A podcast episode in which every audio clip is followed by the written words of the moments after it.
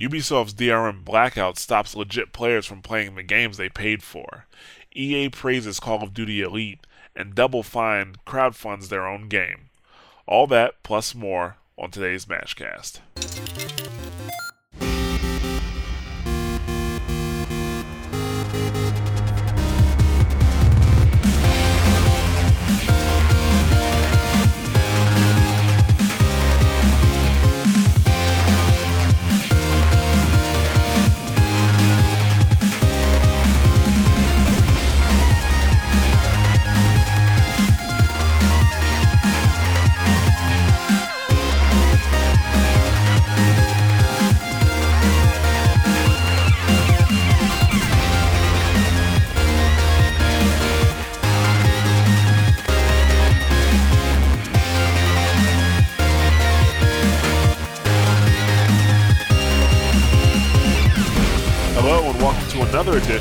Edition of the Mash Those Buttons Mashcast. I'm Jarrett, and I'm here with senior editor Rob Hill Williams, Hello. and I'm also here with podcast host Nick Zelenkevich. Hello, everybody. Yes, and this is Mashcast number 39. We've got quite a bit to cover, so we're just going to get right into it. Rob, what have you been playing? A lot of things, most of which I have already mentioned in the past, but uh, Skyrim, uh, Final Fantasy 13 2, Battlefield 3, DCU, Oil Rush, Bulletstorm, and Arkham City, but this time on the PC. But really only because I got the game for free and I wanted to see how pretty it was. And we've already talked about this, but really it was not, it was cleaner and smoother, but not really better per se. But Yeah, the Yeah. frame rate's going to be higher uh, because just because of the PC hardware, but Unreal, we talked about it a little bit before the show, but Unreal Tech has built for console, so yeah, there you go. the only major thing I notice is that there's less of the intentional slowdown during combat that they do for like I, I I don't know why because it's like your reaction time as far as like combat goes really shouldn't be any different but I've noticed that like combat on the P on the console version like the slowdown is a lot more pronounced and I don't know if that's the frame rate I I can't imagine it is though because even on there they have like the big finishing like Batman does a flip kick into somebody's face like it doesn't slow down as much so I was like, oh, that's weird. I don't know why, but there we go. So I don't know. And I've been having a terrible hankering for playing Rock Band, but I haven't done it yet. That is a terrible hankering. That's a great hankering. I love like Rock Band's awesome, but I just haven't played in a while. I think uh, Skyrim's going to go on your unmentionable list soon. Uh, it probably already should be on my emotional list. I've like definitely dropped more than 100 hours into that game, and I did not get it when it came out. so yeah, it, it probably should. Show us a Battlefield soon. Okay, what about you, Nick? What have you been playing? I'm I'm pretty much only playing my unmentionable list, uh, just WoW and Mass Effect 2. You got to spread out a little bit, man. Jeez. Well, It's I'm, well, the, you know, the problem is I'm I'm trying to work my way through Mass Effect 2, but I've been uh, playing the Arrival DLC, and I've been hitting a bunch of bugs that are just killing my momentum. And it's a shame because I'm really, really loving the story, but I'll play and and then I'll get stuck and I'll have to go back to my last save point and I get frustrated and I'll come back to it like a week later, which is just just it's flat out wrong because it's a great game, but it's it's I'm just very disappointed by the whole thing. And no patches or anything that you Not that I've seen. I did uh, check the forums. I see I'm not the only person having these bugs. Um, I don't know if I've seen. Uh, do they normally patch DLC? Because that it feels like it's so late to the party. It's almost like why bother? Yeah, know. if there's a bug, they better patch the DLC. Yeah, but it, it, it's very specific bugs. Like in one case, if you clear out the enemies too quickly, then you don't trigger the event to proceed to the next step. And so it's it's it, they're, they're they're bugs, but they're very conditional bugs. They're not. Uh, But there's still bugs that I, stop I, I'm. I'm not I'm I'm not defending them leaving the bugs in. Don't get me wrong. um, I think I'm, I'm I'm if anything just defending they're not caring about leaving the bugs in. I don't know. It, it uh, there's just a bad taste in my mouth. That's all I can say. Yeah, there's a difference between it, knowing that they should fix the bugs and them actually taking the time to do it. Exactly. Yeah. Okay. Um, Nick, I'm gonna let you borrow some of my games so you'll have. Oh, like no, it's, it, it- it's, not, it's, it's not for a lack of uh, It's it's not it, no. I, I, I really I really want to just sort of barrel into Mass Effect 2. So it's it's not for a lack of desire to play anything else. or maybe it is a lack of desire to play anything else. I want to I kind of need to, to to throw myself wholeheartedly into that. Plus, I haven't spent a little more time this week. Uh, I'm trying to get the holiday uh, the the Love is in the Air achievements for uh, Warcraft, and that that uh, That I does not make up for anything at I all. knocked, I, I knocked it out. I got it knocked out. I got that. that So- doesn't make up for anything at all. well, you know, you know, I, I hadn't really gone after them before, but now that I signed up for the annual pass, I figure if I'm going to be around for a whole year, I might as well go after that year-long meta achievement that you get for doing all the holidays. So I'm I'm I'm I'm going at that with gusto. And this was a bad week. We also had the Darkmoon Faire and the Lunar Festival is still going on, so it was very busy. Oh wow, a universe unto itself.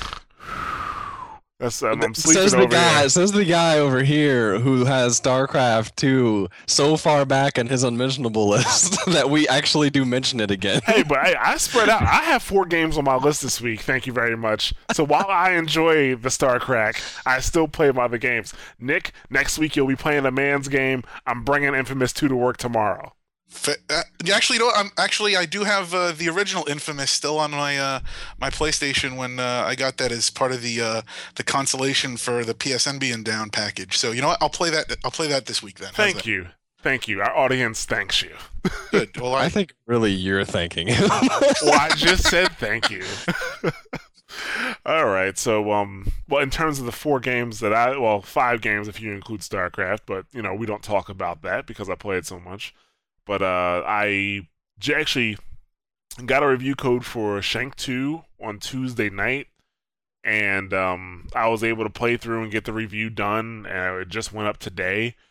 Uh, for those who liked Shank, I really can't see you having any qualms with Shank 2. Uh, everything was improved. I mean, the core the core gameplay of Shank was fine to begin with, but they basically they just they just polished it up. You know the uh, well, I think I know one big thing that people were complaining about was you know dodging in the first one, and now dodging is much easier. But they also made it a much more important part of the game. Like if you don't know how to time your dodges right, or if you don't dodge at all, you're just gonna continually die. Um, like switching between weapons, and I'm not. I should say I shouldn't say switching between weapons. Switching between attacks, much more fluid. Like you could go from using the shanks to using the chainsaw to using like the throwing knives or whatever you have in those slots, much faster. Uh, there's a lot, a lot more enemies on the screen at one time, and they all complement each other. Like they'll have like a ranged enemy on one side of the map while they have a big guy that's on the other side of the map, kind of close to you. And then sometimes they'll have like a big, like you know, sub boss guy, and they're like these little, these little guys who like like look like like Ob- Oddjob from from 007 and like you have to fight them. But the thing about them is they're so fast and agile. Like when you go to swing at them, they'll back up, and sometimes you get so engaged with the little guys that you know the big guy just has just enough time to grab you and then do some major damage. So, um, it, it's a it's a really good game in terms of gameplay. Very good game. The story definitely not as good as the first one. Actually, the story is a little bit. I should say the story is off the wall. The characters that you come into contact with, they're a little off the wall at times. But the story is good. The survival mode is good. Highly recommend it for anyone that enjoyed Shank. I gotta ask though. I know that they took out co-op and put in survival in its place. Is it a decent substitute? Because I, I actually, you know, like I edited your review, but like when I saw that, I was like, oh really? Like they took out co-op? Like I was kind of heartbroken. Like, is it a decent substitute? It is more than a decent substitute in my opinion. I think it'll because I for the original Shank, I actually did not um, finish the co-op of that Shank of that game. Even though I liked it, I did want to find out more about the story because in the original Shank, the co-op is like a prequel to the actual game. Right. but survival mode I, like first of all you know it's xbox live enabled so you can actually hop on and just get a game like you don't have to have somebody there with you uh, you don't have to do it with a friend like you can get in and just get a game like really fast so that will actually keep me playing for longer than the previous co-op did and on top of that with the previous co-op once you finished it that was it like the previous co- uh, the co-op and sh- the original shank didn't even have a higher difficulty you know. So I I think it's more it, it's it's a lot more fun than the previous co-op. So yeah, I enjoyed it a lot. Okay. I can Yeah. put up with that. Yeah. So b- besides Shank Two, Uh, I played Pineapple Smash Force, which I don't know, like the the game is like a it's a top. I won't even call it. Yeah, I guess you could call it like a top-down shooter, and you control four soldiers simultaneously, uh, and basically, you know, they all shoot at the same time. But the thing is, each each soldier, uh, soldier can hold their own type of grenade or hold a different type of grenade, and you know, basically just traverse through the levels, shooting shit up and then you know, blowing up enemies where you need to. And the grenades are the real, uh, are the you know the real special parts. Like some are just frag grenades, some are actually missiles, and like you can you know fire off the grenade in a certain direction and then turn it midair and then make it stream in another direction. Some some stuff shoots through walls, and it's just a it was a it was a fun game to play. Um, I'm still playing Insane 2, and I still have that review to finish. But the reason the review's not done is because I, I, thought I pretty much had the game in the bag. I thought I had. Uh, I got to a point where I was like, okay, I can review this game. I know this game. But then they started unleashing different race modes on me, like things that weren't really like you know races. Like uh, there is uh, something called um, a gate, not gate crash. I'm sorry, that's uh fucking uh, Dirt Two and Dirt Three. But there's this one mode where basically all the cars start in a circle. They they encircle each other, and it's an open field or it's an open open level. Like you know, you can drive anywhere in the level, and there's all these like gates all over the place. And at random, the you know gates will light up, and you have to be the first to that gate and go through that gate before the other cars. And the thing is, like, I mean, you could be on one side of the map, you go through that gate, and then the next gate is like all the way on the other side of the map, and basically the first car that gets uh, through all those gates, or not all through all those gates, but gets the the most gates, uh, you know, a certain amount of gates, will win that round. There's capture the flag, which is pretty awesome. Like you know, you you race to the flag, and then you have to hold the flag, and if you get bumped, you lose the flag. So basically, all the cars are coming at you because you have the flag. You have no turbo because you have the flag. The other cars do, and you have to hold onto the flag for a certain amount of time. So they, they uh, uh, there's a lot more to the game than I thought, and there's actually even more. Like I have to play it more to unlock some additional stuff just to get the full review, in my opinion. But it it's actually a really good game. I just wish there's more people playing multiplayer because there's nobody yeah. playing multiplayer, and the AI is not the brightest crayon in the box. It really isn't. In most cases, like it's you versus the the terrain. The terrain is the challenge. Like you know, you hit uh, a bump at the wrong angle at the wrong speed, and you're all over the place. So, but uh, it's a good game. Uh, I pre-ordered Natural Selection 2 so I could play the beta, and that is definitely actually. Did any did either of you guys play the original Natural Selection? I do not remember it. Uh, it sounds familiar. Don't remember it though. I remember hearing about it, but no, I did not play it. Okay. See, a lot of people credit Savage with the with the whole mixing RTS and FPS genres. When and somebody may correct me on this, but the first game I remember that was like that was Natural Selection. Okay, and on one side you're the humans, on the other side you have uh, the aliens or the monsters, whatever and you know basically you have to you know you have one person who's a commander and they upgrade your units and they build out and stuff like that. And then you have the troops on the ground.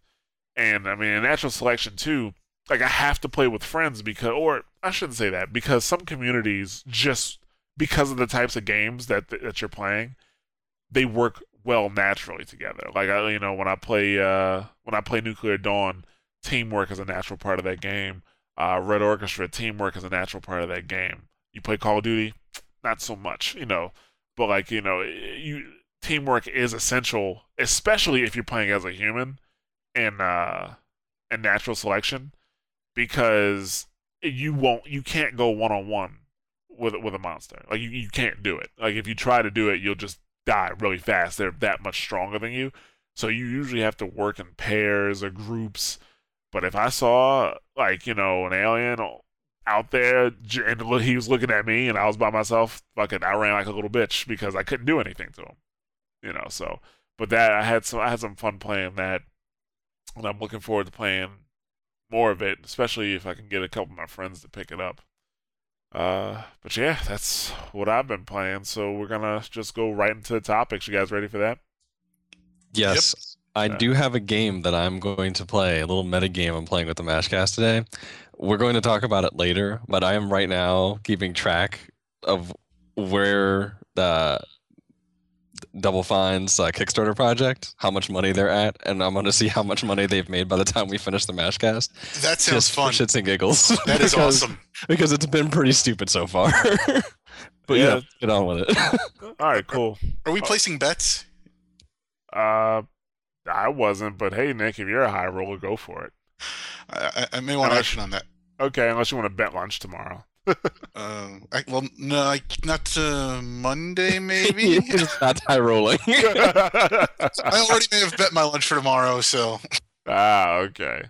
Uh, well, do you want to give a number right now, like to show users where they're at? Uh, sure. Uh, right now, uh, at the time of we started recording, they were at one million uh, eighty eighty-three thousand dollars, one hundred eight or eighty-three thousand one hundred eighty-four dollars, and they had twenty-eight thousand three hundred and fifty con- like backers so far.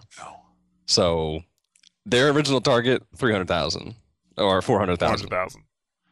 and so that was last night. so, but we'll get to that. So Yeah, that's we'll what we're that starting right now. So we'll see where we end up. Okay. All right. So uh, the first topic is actually going to be about David Jaffe and Eat Sleep Play. Uh, a couple things with the story. First of all, uh, Eat Sleep Play has laid off 26 of its staff, and the reason that it did that is because it's going to be transitioning to iPhone and iPad development. Um, now, because of this, David, Ja- well, I, should, I shouldn't say because of this, but uh, at the same time, David Jaffe it was reported that he was going to be leaving Eat Sleep Play. Uh, and, you know, the original rumor was that he was leaving to make casual games when it's actually really the other way around. Because I don't care how you, journalism. yeah, you know, yeah, I don't care how you look at it. iPhone and iPad development, uh, for the most part, is casual gaming. I mean, there, pro- there, there may be. I really can't think of any out games I'll call hardcore, but it, you know, never say never. What about the uh, the Mega Man port? I hate you, Nick. I hate you. Don't t- don't talk. We don't talk about that anymore. And Jarrett drops napalm on the Mashcast. Mashcast over, everybody. Well, it was it was fun being here for a few weeks. Ah, guys, you just brought out the. Uh, just Yeah, thinking but- about that shitty port just made me angry. I mean, like Infinity Blade is probably the closest thing to like a high caliber, like, but that's still not. I wouldn't necessarily call it hardcore. I don't know. Definitely, I wouldn't call it a hardcore um game. I mean, that's the. I mean, it looks pretty and everything, but I would definitely Right. call it a hardcore game. Polished stuff is hardcore, but not necessarily gameplay. Exactly. So yeah, Eat Sleep Play is transitioning to iPhone and iPad development. Uh, you know, they are saying, you know, Scott Campbell, who's the co-founder, he says, you know, you know, they're going to be reaching a lot more people, and that's exciting for them. David Jaffe obviously doesn't want to have anything to do with that. Um, you know, he there he you know he said that uh, you know him and Eat Sleep Play are going down separate paths, and uh, you know he's going to be opening up a new studio in San Diego, and uh, they're looking to tackle uh, big, huge. uh, This is a quote from him: big, huge next gen game ideas, or even stuff in the browser space, which that may that may seem like that's you know maybe going in the casual direction too, but with stuff like uh the, st- the stuff we're being yeah with like we're seeing you know Bastion, we're seeing with Chrome. Uh, the, the casual space, not sorry, the casual space, but the browser space really doesn't have to be the, the casual space. Um, I I, I was think, trying to think of the actual name of the tech that uh, Bastion uses to render um, itself or to render the game in the browser, but I am drawing a blank right now for some reason. But I'll if I can remember it, I'll I'll, I'll bring it up later. But either way, um, actually there was another uh, there was another article that came out I think like a day or so after that, saying that he may even be trying to tackle like a survival horror game, like a, a guerrilla style survival horror game. So that sounds curious. How you make a, uh, a a survival horror game? Yes, Nick just brought it up. Native client. Thank you very much, Nick. That is the name of the tech that um Google uses or that Bastion uses to render uh Bastion, and or say Supergiant uses to render Bastion in the browser. Um, Now, my thoughts on this whole situation, I it makes me happy because it gives me hope that there are there are lots of there are notice, notable uh, developers out there that aren't just in this thing for the money. you know what I'm saying? Because casual gaming, you know, iPhone, iPad, iPhone, mobile, Facebook, a lot of those casual spaces, there's a lot of money to be had there because there's a lot of people there. So I can I can see why Eat Sleep Play wants to transition into that. But for David to actually leave and then you know go make his own studio to focus on the big next gen games, absolutely love the idea of it. What do you guys think? I mean, I may catch a little hell for it, but I, nobody goes into social gaming because they are really after some sort of like unique play experience. They're in, they're after it because of money. I, I will just flat out say that. There may be exceptions, but I'm not talking about the exceptions. I'm talking about the rule right now. So of course, like ET Play, you had like ngmoco, all these other companies. They're like, "Oh, mobile games future, yay!" And it's the future because there's money in it for them. You know, exactly. so and but there's money in regular games too. And Jaffe, obviously, like he's he's attached to you know developing for like a different market than that. So he's sticking to his, you know, he's sticking those guns. Hooray! You know, like it it just gets worrisome not so much because like oh man it's going to supplant gaming because like it's better but like it's going to supplant gaming because like there's more money to be had you know um, and that's why it gets worrying to see like all these people from different companies and stuff go to mobile developers you know I, i'm not supposed to talk about zynga but when we had homeboy last week who got trotted out to have a really shitty interview like the reason he went to Zynga was not because of like, oh man, I made so I was working on Civilization 2. I want to make a game like that for social. It's because of money. Like that's why. So go go Jaffe, go. um and it's funny because it's like, you know, like we said, like journalism, haha, because the story got completely backwards, but he even like was responding on Twitter and basically said like for people who think that like I got outed of the company or something like I co-own it. I left.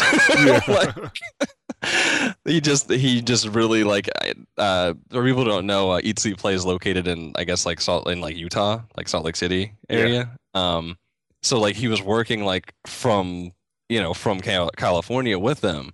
Like he wasn't ever really like there so to speak. Like he got tired of doing like he he didn't like having to do the, the long like the long distance. Like he was like a, it's like more than 300 miles of development. Like i wanted to be in house actually doing stuff daily with a team. And that's why he wants to make his own company. So if he partially co-owns it is he giving up his shares of the company then? Who knows because that, that seems a little bit like he's having his cake and eating it too because he's like oh well i really don't want to work on the iphone and the ipad games so i'm, I'm going to leave that but i'll keep my share so i can still get that sweet sweet iphone and ipad money well, without having to actually touch it I mean, it's not a moral decision. That's sweet. that's sweet, sweet money. But yeah, I mean, he can have it. Yeah, it's I mean, business decision, really. the, I don't know. the uh, the benefits of ownership. I mean, it is technically speaking, it is he he it is his company.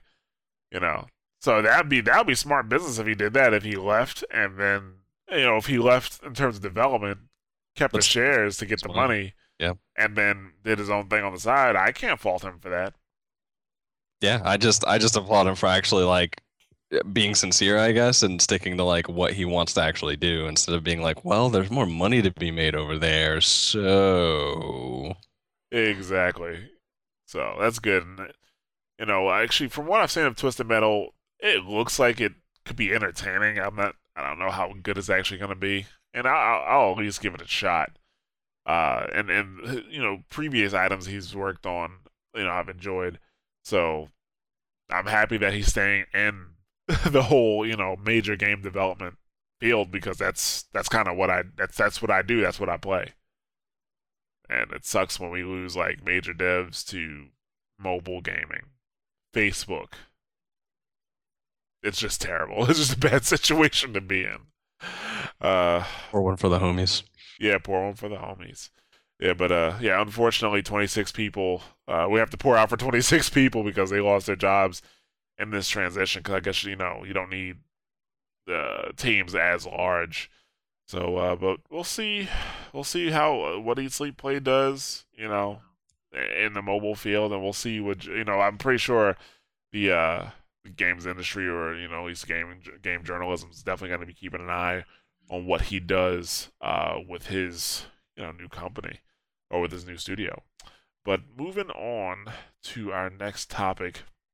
Remember all that that DRM that you know we were talking about with Ubisoft for the last I don't know what was it been six months on and off new games Three years. I know we. Oh, that we've been about talking. that yeah, one, yeah, that's it. We've been talking about that.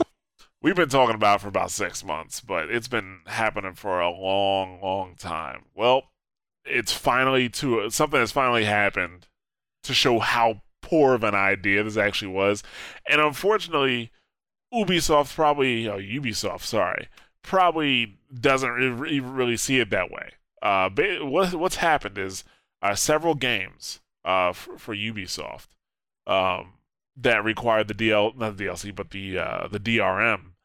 Uh, they were affected while Ubisoft moved from. I think they, I think they actually moved from data centers. They moved their servers from one location to another, uh, and uh, they they put a warning out to the users saying that these titles will be affected. and We're sorry for the inconvenience, but HAWX 2, which you shouldn't have bought it in the first place, that game was terrible. But uh, Settlers uh, Path to a Kingdom, Might and Magic Heroes 6, Splinter Cell Conviction for the Mac, Assassin's Creed for the Mac, and the Settlers for the Mac. Now, those were the ones they planned for. Uh, also affected, and supposedly these games were supposed to work fine, are Anno 2070 and Driver San Francisco for PC and Mac, uh, where applicable, at least. So, yeah, once again, like the people who went out of their way to to buy the games legit are the ones suffering here. The people who downloaded the titles illegally, they're not affected because they don't they you know their their their software doesn't check in with the DRM servers. So great job Ubisoft punishing the users. Yeah, slow clap. There you go. Yeah, punishing your users, your loyal users or uh, you know customers. What else do you have to fucking say? like DRM is shitty and it only punishes the consumer. It only punishes people who legitimately went out of their way to go and buy your game and you stick DRM up their ass. And then not only is it like not even just like oh the normal shitty things you have to deal with with DRM, but like you did this yourself. You did this yourself. Like I'm sure they had to make the service which they had to do but like if you have all this shitty DRM, couldn't you find a way to keep the shitty DRM working while you were making the server switch? Like, I, I don't know. I don't. I don't know all the technicalities of that, but uh, The you know what the the whole migration thing is them being cheap. They could have definitely made it so that you know the new servers were up or the servers were uh were migrated or or uh, you know cloned beforehand, put into the new environment, and then shut down those servers. They could have definitely did that, but they probably want to be cheap. I mean, if they let's say they were moving physical servers, not virtual servers, which is a strong possibility, they could have easily put you know other servers or stood up or stood up other servers uh, in their place. Exactly. They could have totally, totally done that. Um, I can't imagine that the DRM has the server IP addresses hardwired, not, hardwired, but hard coded into the DRM itself because, you know, for whatever reasons, IP can change. So, of course, you would use like a DNS address for stuff like that. And they could have just redirected that DNS, that, that DRM DNS elsewhere. And they didn't. It's like, you know, that's. that's Ubisoft fucking up. yeah, That's exactly. That's them being cheap. That's them, uh, you know, trying to cut IT expenses. So, yeah, that that was them being cheap and just fucking the customer in general. Like, oh well, they already bought it, so we have their money, right? Yeah, whatever. And I wonder if they can, if they, if customers could take legal action for something like that. Like, you know, I have this product, and you know, you never tell. Like, I'm pro- I would have to look at their terms of service because I don't know if they ever mention downtime. I feel like they do. I feel like they cover themselves on that. Like it's stupid, but I feel like they do. Because. I mean, it's like eh, you know that like they're not. You know they can they can suspend the service at any time. Yada yada yada. You I'm- know, like if they're, I feel like if there's downtime on their side, they they have no. You know, they're not beholden to the customer in any way. Obviously not. Yeah, I was like, I'm curious because you know, for Comcast, uh, Verizon, services that are constantly streamed, like services, like games aren't services. You know what I'm saying? DRM is not a service. Uh, for stuff that's a service, like if Origin were to have in their in their EULA that if Origin's down, you know, Origin's not guaranteed to be up 100% of the time, I can see that. But like, you know, I I really need to see like if Ubisoft and their DRM says if the DRM servers need to be moved, not necessarily need to be moved, but if the DRM servers aren't working, we, you can't hold us legally responsible. One one question I have is these games all either seem fairly old or very specialized. I mean, a lot of these are Mac versions, so not not to defend them at all because I mean this makes a great. You are so the enemy today, Nick. but but how many people actually were affected by this? How many people actually had bought HAWX two in the last like three weeks and this is all they've been playing? Like, I, I Does it matter?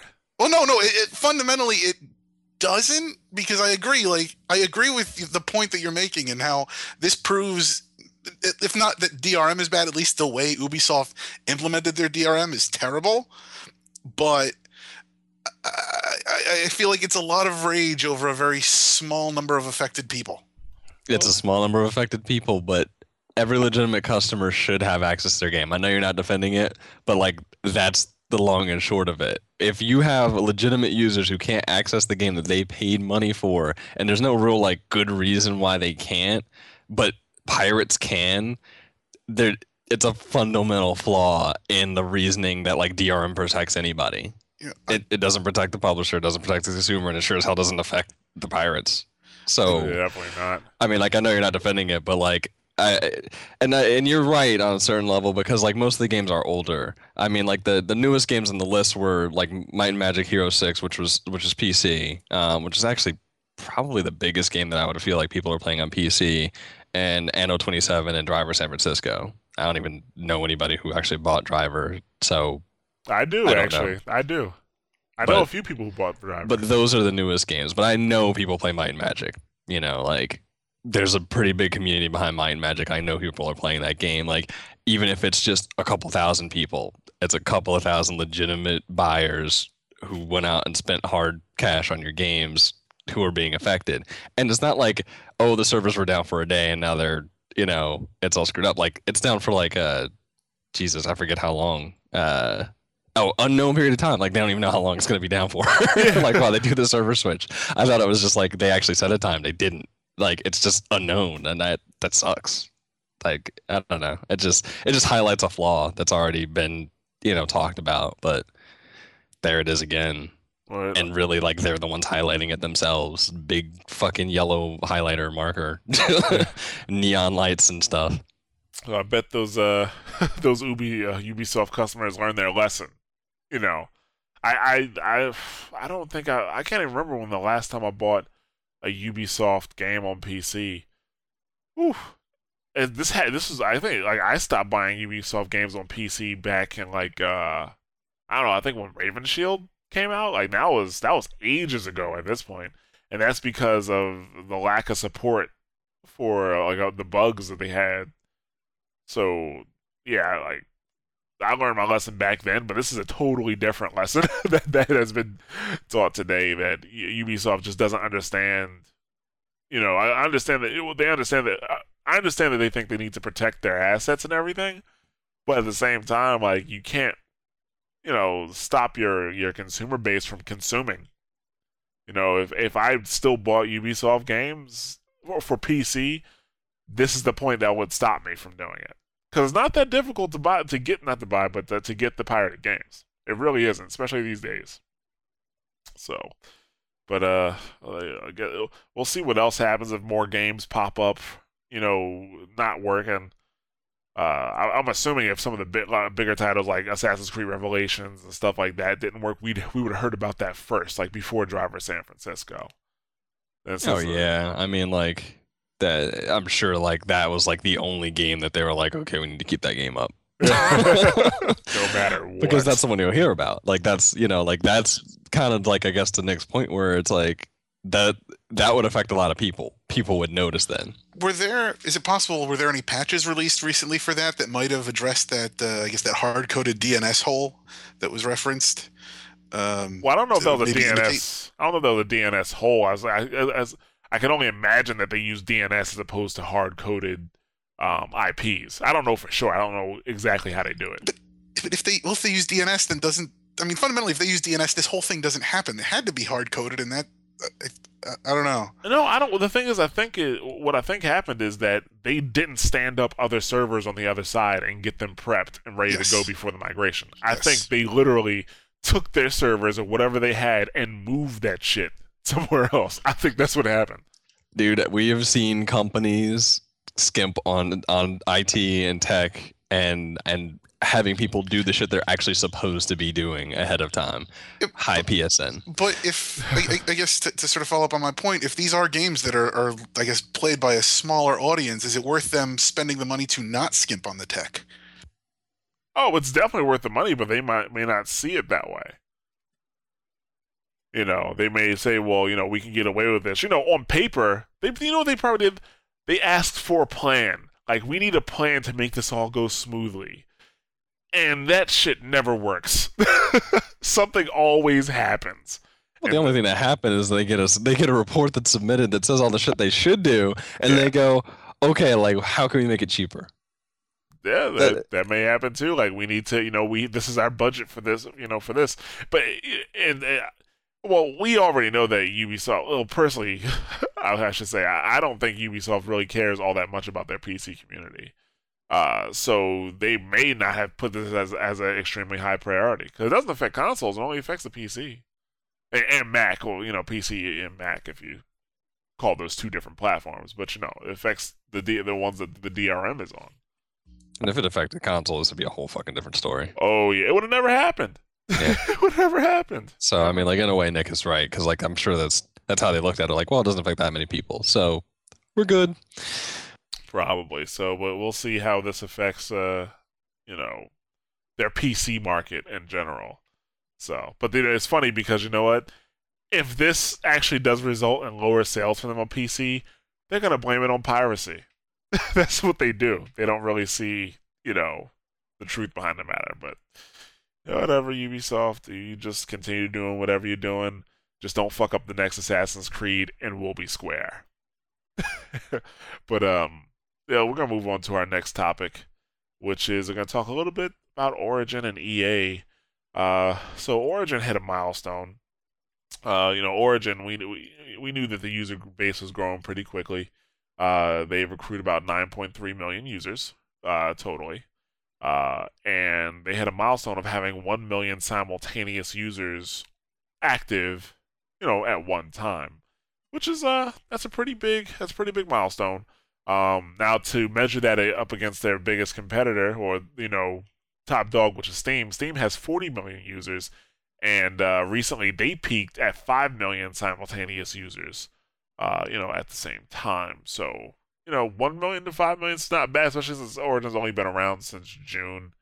Um, now uh, there were a couple quotes from from uh, you know EA or say well the, specifically the Origin uh, the VP of Origin David uh, Martini uh, he says that he says that uh, the momentum we've achieved with the, with Origins since launching in June has been incredible, buoyed by great games and great partners. He also said our fast-growing user base demonstrates the interest from gamers across the world in fully connected 365-day digital game experiences. We're committed to evolving the expanding, evolving and expanding Origin to help players get the absolute most out of their games and we're just getting started. Uh, I gotta be honest with you.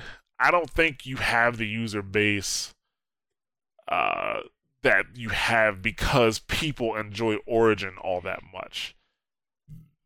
and I don't think there's too many people that argue with me. But if Battlefield 3 wasn't an Origin exclusive, you would not have 9.3 total, uh, you know, million users. I'll interrupt right there. I put my hand up high in the air, waving it in the classroom, like, no, I don't use Origin because I fucking love it and I think it's a great service. I use it because it has Battlefield on it.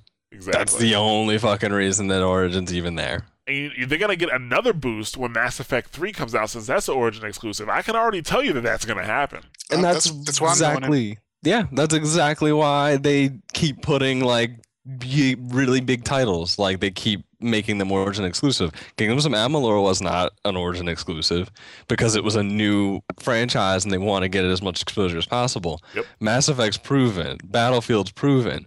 That's why they keep going to Origin. That's why they're getting these users. I you go look at Origin like and and go just look at the store like on on just on just go look on on the web, on a web browser, not even like downloading Origin, and go look at like the prices and the sales and stuff that they run. Like up until this past like December-ish, like that was like the first time I ever saw like real sales on on Origin. And even then I was like all of these prices I can get somewhere better. And and all the prices that are on Origin are fucking terrible like as at their baseline. Like they, I have never bought another game. Mass Effect 2 I got for free. Battlefield 3 I was I bought. That was the only one. But like those are the only two games I own on Origin. Period.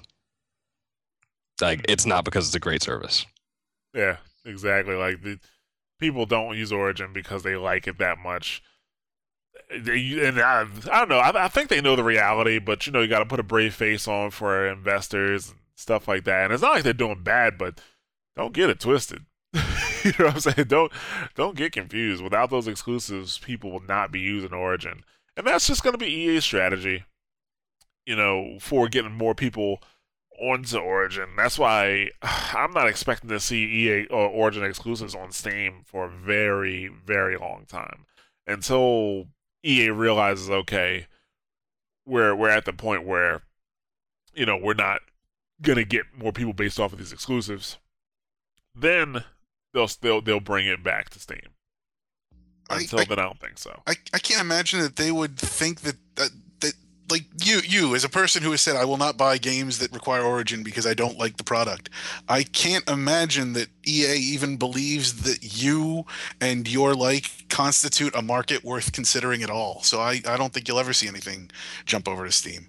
Well, I think uh, like once games get older, so, like to help just sell them out a little bit more, I think they will bring some games over to Steam because the games definitely do jump in sales when they hit Steam because it's a larger user base. You know, like right now, Origin they have a reach of 9.3 million people. I'm pretty sure they'd love to have a reach of 40 million people.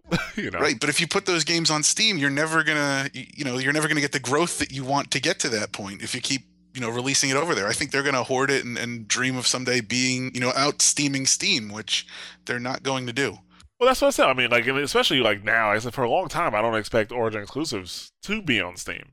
But eventually, like when when they have games like when Mass Effect Three is a couple years old, even when Battlefield Three is a couple years old, I think they'll finally have hey, Battlefield Three on Steam, and then the resurgence begins. yeah, that'll be what happens. I think. Like, it, I, we're not talking months. We're not even talking like, oh, you'll see a Battlefield maybe this October. You know, a year later. Don't like, think I think we're talking like three years. Yeah, and then when it does that, it'll be a you know we'll make it a big deal when it when they come back out because and it, and the titles are kind of evergreen in a weird way because like Battlefield 3, Mass Effect, like they they kind of will probably stand the test of time, especially Mass Effect. Releasing in three years costs you nothing, not especially if if the you DLC have, has like, bugs. bugs. Well, that too. That's unfortunate though. yeah. But yeah, that's that's probably the strategy. Neither Yeah. one of you is wrong. Yeah, so we'll we'll see exactly what happens. But uh, also more news coming from the EA camp. Uh, they recently had their uh, their earnings call, and we're not going to really get into you know how well they did. But uh, John Riccitiello or I think that's how you pronounce his name, uh, made an interesting comment, basically giving praise to Call of Duty Elite. Uh, he said, uh, frankly, I give a compliment to one of our competitors who's got a subscription on the back end of FPS title. Obviously, he's talking about Call of Duty Elite and Activision. Uh, you know, he likes the idea. He likes the idea of attaching a service to an FPS. Who would have thought? You know, of course he likes the idea because, you know, they want that money. uh, so you know, uh, the thing about Call of Duty Elite, I mean, it definitely it makes more sense to actually get the pay for the year subscription than doing the the nickel and diamond, or you know, paying for all the DLCs separately because you do save a little bit of money. I think like is it like fifty bucks a year for Call of Duty Elite, and each DLC is usually fifteen bucks. Right, Call of Duty Elite is like fifty bucks a year, right? Yep. Okay. Yeah, so Call of Duty is usually like fifty bucks a year. You're talking about like fifteen bucks for, per DLC. They're talking about releasing DLC like every few weeks now. So it only makes sense that you get the subscription. But, you know, I, I guess out of the two evils it's the better one to do, but I mean, technically speaking, you're playing for two. You're paying for two games. Like you're spending 110 bucks a year on one game, if you look at it that way. And I mean, I know that he likes uh, the money aspect of it, but I pray to God that they don't start trying to attach back end services to all their different, you know, games. Because EA has a lot of, they have a lot of IP out there. And you, I think people be surprised if they take this mentality and start trying to attach it to all these different games how shitty the gaming world would be. because I mean, with Activision, you kind of just have to worry about Call of Duty. You know, they really don't touch the Blizzard stuff, so that that's usually a bit safer. But with EA, you got Madden, FIFA, you have Need for Speed, you have uh, just, uh, just tons of games they could attach services onto. Battlefield, Medal of Honor, and that's that would be a huge turnoff That'd be a huge turnoff for me if you know I have to worry about a subscription service or getting the DLC for every single game. Not to mention the community fragmentation that would occur from something like this. You know, because you know not everybody's gonna be able to afford 110, 120 bucks for a game every year. You know, for one game, I should say, every year, spend that type of money, and then on top of that, some people may not see, you know, want to get the service and get a few DLCs, you know, but not all the DLCs. So now you got to worry about that. I don't know. I, am not a big fan of the of the whole subscription service on top of a game I already paid for thing. Not really a fan of that at all. And I mean, I was kind of hoping that Call of Duty Elite would fall flat, but they already have like a couple million well, users, I think, for Call of Duty Elite. Like it's doing well. Activision also had their earnings call, Activision is doing great. Let me tell you that much. Activision is doing just fine as expected. So I don't know. What do you guys think? I think that EA praising this is the scariest thing I've ever heard of, but I'm not surprised. Right. I don't know. I mean, just I don't want to see things go down this road. It there's a way that they can go down this road and the road is nice and we all hold hands and we skip down it and there's a yellow brick road and we all see the wizard and it's great and wonderful and we go back home to Kansas but we'll never see that ever because look at what happened like we've already talked about with Call of Duty Elite you're basically paying $110 for a game that was $60 before yep. to get more or less the same stuff and even if you're not, you're paying fifty dollars to get about half of what you got for fifteen dollars. Like like just this past, you know, the last time the game came out, you know, there were five map packs of, you know, five maps in each pack, you know, every drop, and now you're talking like oh, there's like two maps that get dropped within like a couple months and then a couple more after that. And then, yeah, like I, I don't want to see it on Battlefield. I don't right. I would like to see more maps and stuff, but I'd like to see it done the right way. And I don't feel like the way Elite's doing it is like it's of a real value to the customer. It's a, I'm sure it's a great value to the company, but customers, I, I don't know. Even if I'm, even if I was that hardcore into it, eh, still don't necessarily see it. I mean, like, yes, if you're gonna buy all the stuff, it's the most cost cost effective way to go. I don't know. I just don't like it. like exactly. I don't like the direction. I would rather not spend that extra money. Right. give me give me a decent amount to, to be worth the sixty dollars I paid for it in the first place before you think about how you're going to force me to pay another fifty dollars, you know, for maps that half of them probably should have been inside, you know, in the in the game in the first place. You know, You know, that's the I guess the one thing that I wonder about this is like, aren't the developers, especially with this generation, haven't a lot of the developers been complaining, and, and I guess mostly like the EA developers, um, that like j- the, cost of current generation games should be about a hundred dollars a, a a disc. And, and it almost seems like this is sort of their way of finally getting that cost to that price point without having to sort of you know you know scare everybody off by paying that fee up front. Uh, so, so it almost seems like you know by taking content, which, like you said, probably should have been included at the get go. They're not really, you know, they're not really taking that the, the extra money and, and putting that into like extra development. But it seems like maybe they're actually just trying to get back towards, you know, well, maybe not get back towards zero, but I guess make the the kinds of riches that they were expecting making all along. But you know what? The thing is, a lot of those dollars, I can see if it actually cost that much to develop a game, but it doesn't because when you talk about Call of Duty, a lot of that, a lot of the, that money goes to marketing. It goes to marketing. Do you really need to have a Call of Duty Jeep with every single Call of Duty that comes out? Do you need to have all these celebrities in your commercials? Especially for Call of Duty, they could literally have a, call, a commercial. Five second spot on TV, new Call of Duty's out. Boom. That's all they need because of the type of game that Call of Duty's is. They Call of Duty is. They could easily have a trailer that showed just gameplay from the game as opposed to all of the the the high the high paid actors. there's The, a uh, soldier in all of us. Look, Kobe Bryant's in this commercial, Yeah. not looking like he can shoot a gun at all. Yeah, the the the, uh, the amount of money they're paying for the rights to play the songs they play in the background, the special effects, all that stuff. That money is not going to development because if it was, Call of Duty wouldn't be a shitty game. That's how I feel about it. Preach. Thank you. That's to say, like Call of Duty would not be a, a, a a shitty game like it is. Uh, maybe it would because they're trying to go for the lowest common denominator, but still, it wouldn't be a shitty game. And the, the the the development costs just aren't that much. A lot of that money is going to the bullshit that we don't need. Yep, but they're factoring the cost of the bullshit in ahead of time. When they're planning out the game, they're planning out however much for the development and then however much for the marketing. So even though, yeah, we're looking at that and saying that that money is all extraneous and you really don't need to be spending it, they're thinking like, no, we do because now they've set up this cycle where they have to keep hyping the next game so it will sell well, so they get more money so they can keep hyping the next game so it will sell well, et cetera, et cetera. But Oh yeah, yeah. I mean, you're just not you're not wrong Yeah. at all. That is exactly what they've done. Like it's kind of like painting yourself into a corner in a way because now like you can't avoid that hundred million dollars or whatever you need to spend in marketing each year. or at least because- they think that they can't well, avoid it. I think they can't because I think if you go purely by word of mouth, like you'll sell copies of the game, but it's easy for bad word of mouth to spread as as well as it is for good word of mouth. Marketing is always going to be positive, and I think that marketing is is a power, like is very much still a power with certain things. But you go strictly by word of mouth with Call of Duty, you'll sell a few million copies. You're also going to have a lot of people avoid it after they hear their friends say like, "Oh man, yeah."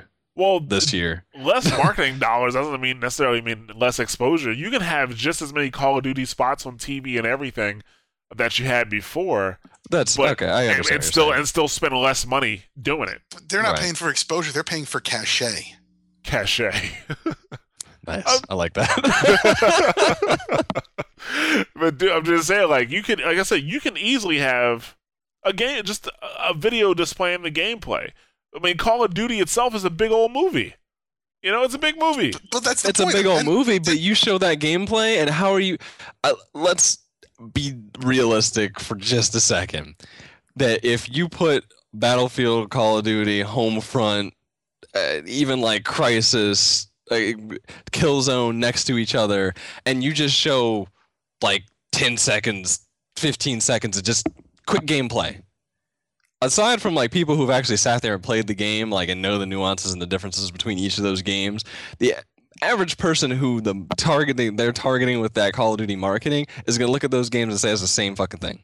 Well, with Call of Duty and Battlefield, yes, Killzone. Uh, I mean, to a certain extent, I, I yes, but I mean, like realistically, like you're staring down the barrel of a gun, like depending on what gameplay you show, but like for the most part, it's like when you it, it, okay, then just you know kill Killzone out of it. You know, just pick modern combat games, which there are many to choose from. right. They all look the fucking same. So like that that gameplay marketing video, it makes a lot of sense technically, you know, fiscally as far as like money go, you know, money goes and stuff like that, and not paying for actors and all that crap. That's not what it's about. It's about the show, man. It's about the it's about the celebrities playing your game, and they show up and they talk. They, you, you can't even buy press that good, although they did really, I guess. Yeah, exactly. They But- did. but you can't buy any press so good that like you know people who otherwise aren't necessarily gamers are like oh dude that new call of duty john go get that shit that shit is out we can all play together here's my fucking gamer t-. you can't pay for publicity like that to have like uh, just celebrities just you know free and clear of any kind of paying them for anything just talking about your game and like that's the kind of word of mouth that Call of Duty spreads with that hundred million dollars marketing.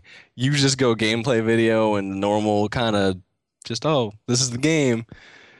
They could maybe get away with it now because it's Call of Duty. Well, exactly. That's the thing. It is Call of Duty. They can get away with it. Actually, But how long before that diminishes that um, Call of Duty is the fucking thing to be at? You know, the Call of Duty is the thing to get. It's a it's almost like a party and everybody's invited. You know, how long before that kind of like diminishes over time because it's like oh it's just kind of like every other game. Well, but that's when the game, when the actual gameplay of Call of Duty comes into into play. But we've already established it's No, shitty. it is, it, it's shitty. The Call of Duty is a shitty game. I'm not retracting that statement, but people like people like what me and you and and uh, well, I don't think Nick's played it, but you know we'll say that Call of Duty is a shitty game, but people who don't really understand how Battlefield works, which is the closest competitor to Call of Duty. They don't like Battlefield because they die a lot. They run around too much. There's not enough killing. The maps are too large. Call of Duty is made for people like that. Call of Duty is made for the for the least common denominator. For it's made, it's it's made for people to jump into it and just be able to play it, like point and shoot. That's what it is. It's the simplicity behind it is what is what drives it. Just like Angry Birds. Call of Duty is Angry Birds. Angry birds with guns. Angry Birds with guns. It is for the it is the lower for the lower lowest common denominator. People to jump in, feel good about themselves because they got a headshot, and rock and roll music plays every twenty minutes when they level up. Exactly. That- that's what it is, and that's why Call of Duty is successful. I mean, Call of Duty used to be a good game. When Call of Duty was a good game, when it was challenging, when there was a learning curve, it did well. But when they took the learning curve out, when they took the learning curve away from Call of Duty, that game flew. It flew, and that's that's the lesson for the day.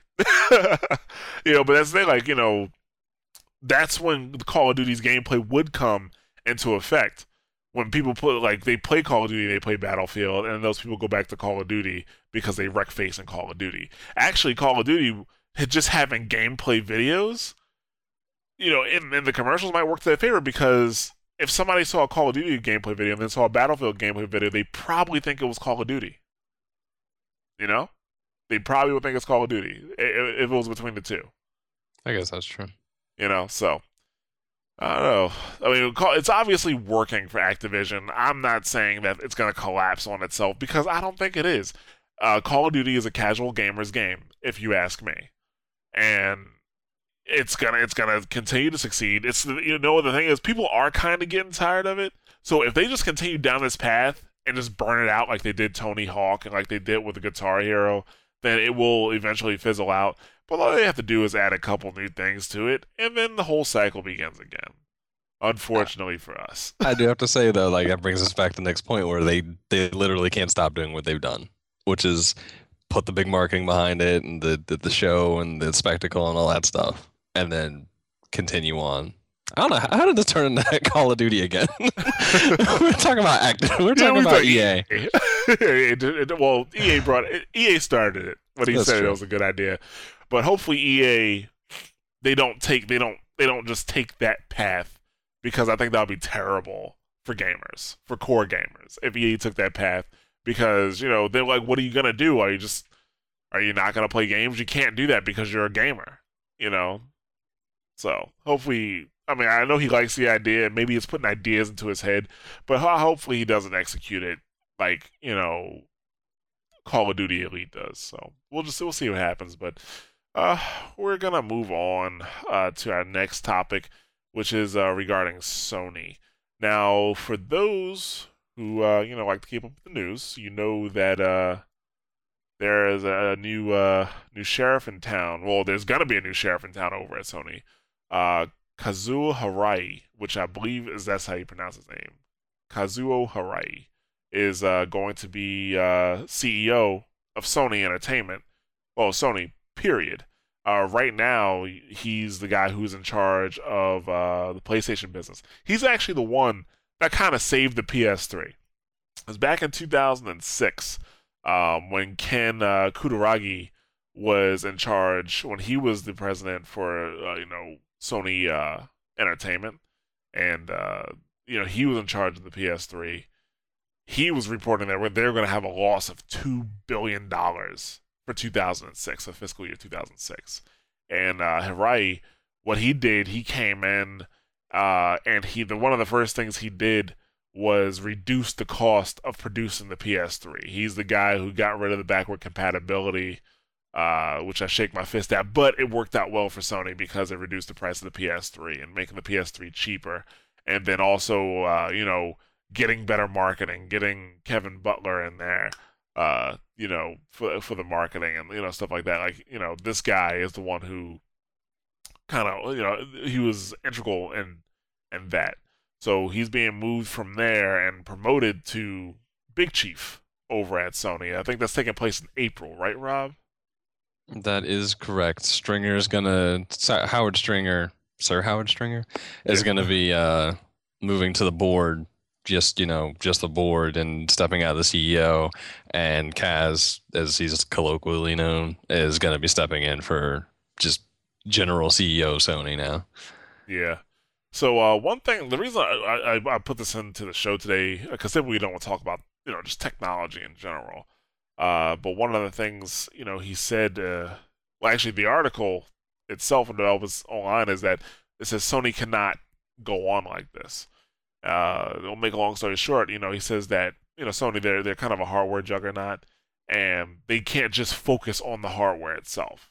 Uh, his big point was that, um, you know, Sony they need to focus on the user experience and not just the hardware. And this gives me hope for Sony. Uh, uh, well, actually, I, had hope before, but uh, I think they put the right man in the right position here to say that it's not just about the hardware; it's about the user experience. Because I mean, you can have great hardware. You know what I'm saying? Like, you know, for example, my computer, it's great hardware. But if I were to give it to like my grandmother, you know what I'm saying? She wouldn't know what to do with it. So you can have a machine that has. Oh, you got that solitaire. okay. you know, that's that. I mean, that's an extreme, but like you know, having great, like you know, the average person, like they're only gonna do so much with the hardware. You need to work on making the user experience smooth and enjoyable, and you know, unique. And Sony, if Sony can focus on that, uh, the user experience overall I think that all of their products, and in particular the PS4, is going to be spectacular. I think personally. Um, I know right now, like they said that uh, Sony has uh, over twenty thousand different products, and uh, he says that he has to review and make decisions on all twenty thousand products. Pretty much decide, you know, whether they're gonna keep them, they're gonna get rid of them.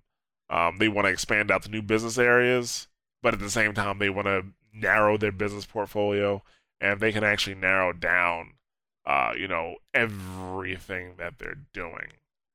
Um, well, I shouldn't say narrow down everything they're doing, but if they narrow down to, you know, uh, less programs, you know, if they're not all over the place and trying to integrate all of their different products all over the place, uh, they can actually focus on making a more quality product and I hope they take this approach with the PlayStation 4. Um, I hope they, you know, with the PlayStation 4, they actually keep gamers in the loop. You know, or I shouldn't say in the loop, but you know, core gamers and their thoughts as they're making it. Because I don't know, from what I'm hearing about Microsoft or what we've heard from Microsoft, and even the decisions they're making now, it seems to me that they are pushing the core gamer away for a more family-oriented console. And I think if if Sony wants to take back you know, the gamer because Microsoft has definitely won this console war. This generation console war, Microsoft has won it because Sony made too many mistakes. They first they came in with the PlayStation 3 too cocky, thinking that people were going to pay five, six hundred dollars for this machine just because it's a PlayStation, and that didn't happen. And then they made several other mistakes along the way. But if they come in strong with a PS4 that's for the core gamer and still a gaming device, but still a media device like the PS3, I think they could do great things. You know, I don't get your optimism um, because you're he's talking about focusing on the user experience. I don't feel that the user experience is something that you focus on if you care about the core gamer. The core gamer will get to the game no matter how many menus you bury, you know, how, how many how many, you know, button presses you have to, to go through, how many clicks you have to go to install a game. They'll get there and they'll play their game. And I think if you're gonna if you talk about focusing on the user, you're talking about focusing on the casual the casual user um, I, I, I, I, I, assume this is a good sign. I assume this is a good sign only because he does come from the PlayStation stock. If he's in charge of the entire, entire Sony empire, then you know he can put more weight behind that. Although it seems like Sony has put a lot of weight behind that anyway, so I'm not sure that he can put more weight behind it. Um, but it, it, I, I, don't know. I, I, I again, you, you keep hearing some of these terms, and, and I don't feel that there's a strong. I don't know. I, keep, I think we're all holding out for some kind of core gamer console, and I don't know that it's going to come. Nick, you are such a Debbie Downer. You really are. but um, well, I'll, I'll explain why I'm optimistic. There, uh, there is no negative to having a good user experience. Yes, a core gamer will get to the games no matter what, but if it's easier to get to the games or if the, the interface is more fluid or if the experience is more enjoyable, I'm more than likely going to use that console as opposed to using another one. Like, for example, my Xbox now, for me to, you know, for me to move around it and play games that I, I want to. I mean, like, if I just played a game, like, for example, getting into Shank 2 because I just played it takes no time. But what if I want to play one of my older games that's buried under, you know, a bunch of tiles? uh, I much rather play those games on my PlayStation 3 now. I'm actually playing more games on my PS3 than I am on my Xbox 360 at this point. I'm watching more movies, uh, both not just uh, not just you know movies with discs, but downloaded movies. Like when I download a movie or I download a show, I'll watch that. I'm watching that on my PS3 now, as opposed to my Xbox 360. My Xbox 360 is always what I used to play it on. I mean, I even like you know, uh, a couple months ago, you know, I always used to say my, it's the first thing I used to turn turn on was my Xbox when I came home. It's one of the first things that I used to turn on because I used to turn uh, I used to turn it on and I either play a game or I'd stream a show, watch Netflix, stuff like that. Now I, I kind of do all that on my PS3 because I don't feel like being bothered with my PlayStation or my uh, Xbox 360. Yeah, and which console just had a uh, a dashboard update to make it more user friendly? Well, that's the thing. The Xbox 360 dashboard update was not made to make it more user friendly. The dashboard update for the Xbox 360 was made to do two things: push entertainment more, push uh, put entertainment uh, more in front uh, in front of you, and then on top of that, push Kinect Because if you have a Kinect, apparently it's really easy to, to navigate that dashboard.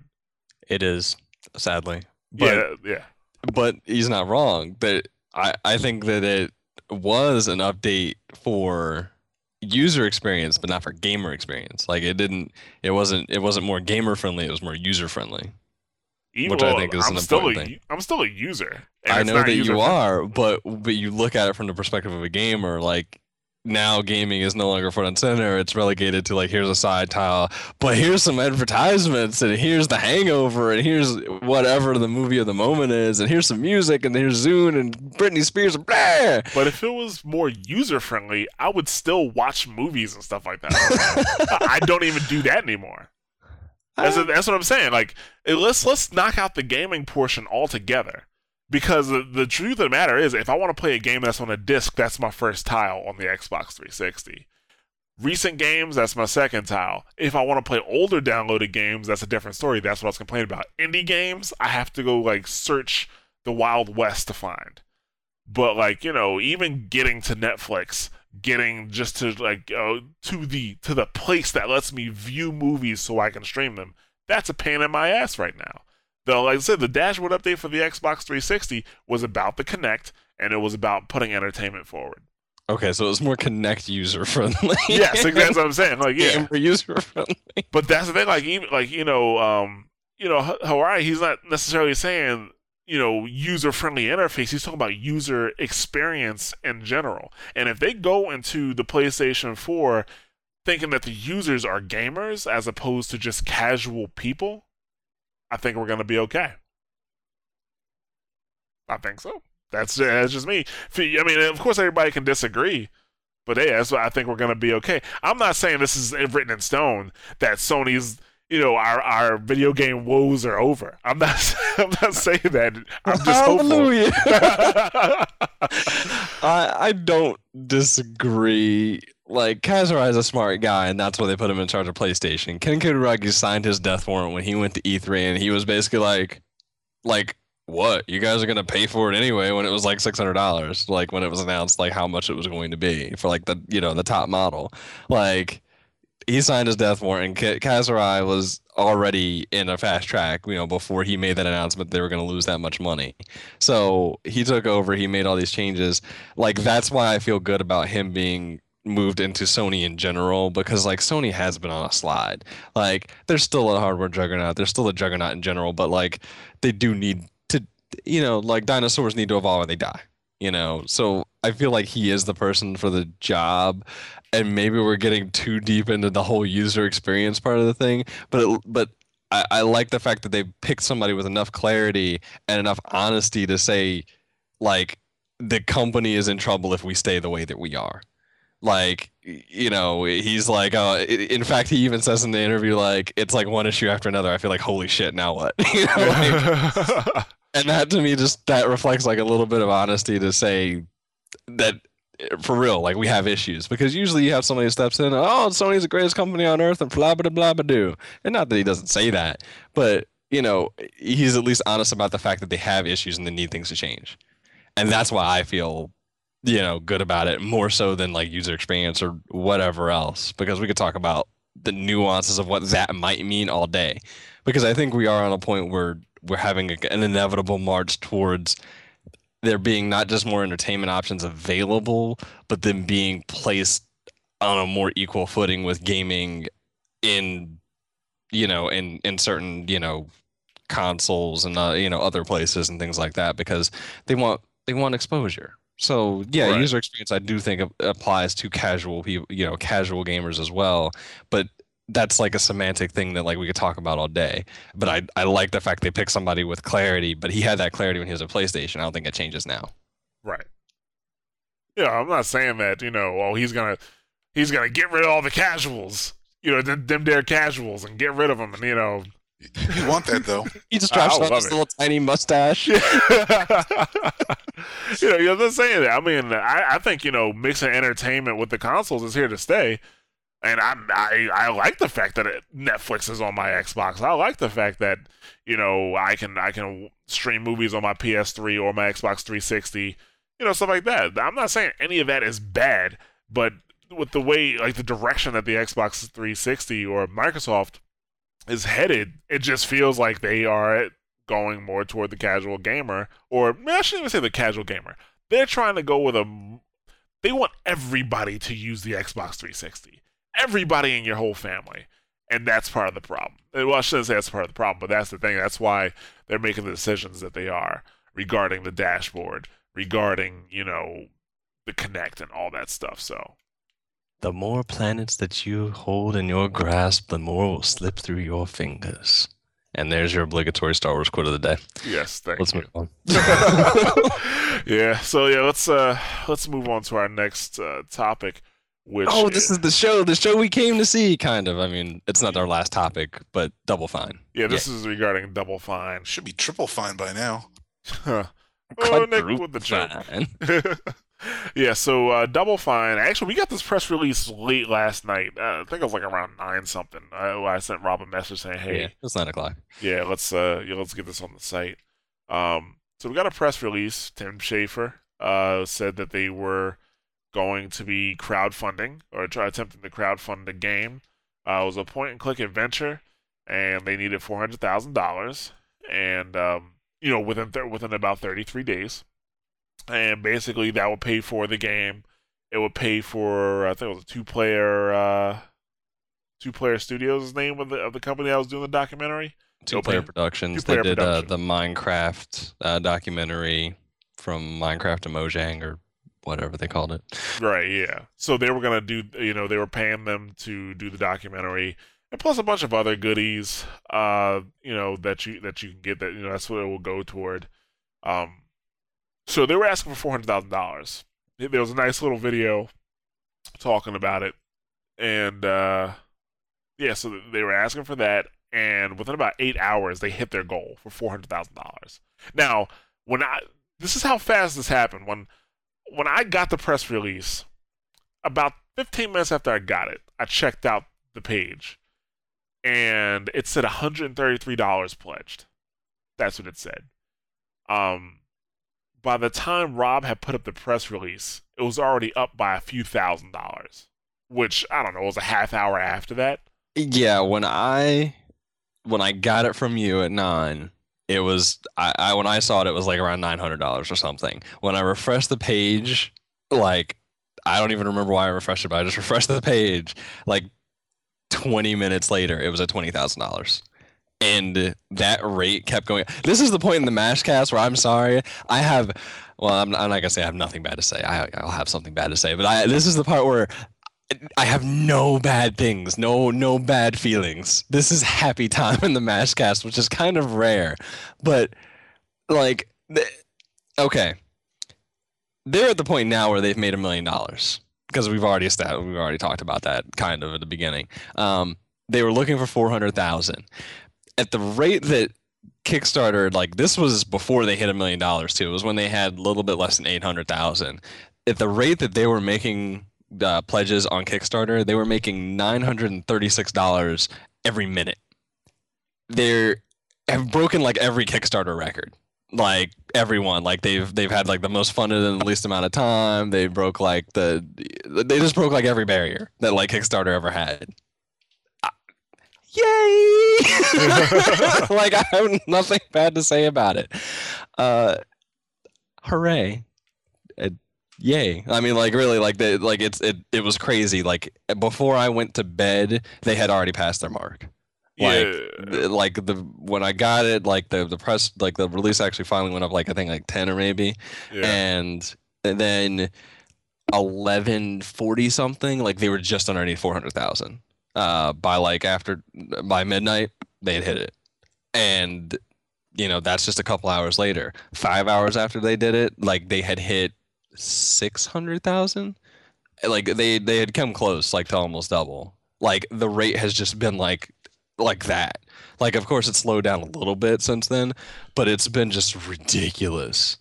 And this is the only bad thing I really have to say about it. Well, number one, people who say that this is like some terrible thing because like like I've literally seen people on Twitter who are like, "Oh, this is this is terrible because you know they're not curing cancer and they're not curing AIDS in in Africa or something." So I, God, why is this a big deal? Fuck yourself. like you can look at any project like Kickstarter and say something like that. Like it is a big deal. Like it's it's a, like kind of a watershed moment for games, but it doesn't change everything necessarily.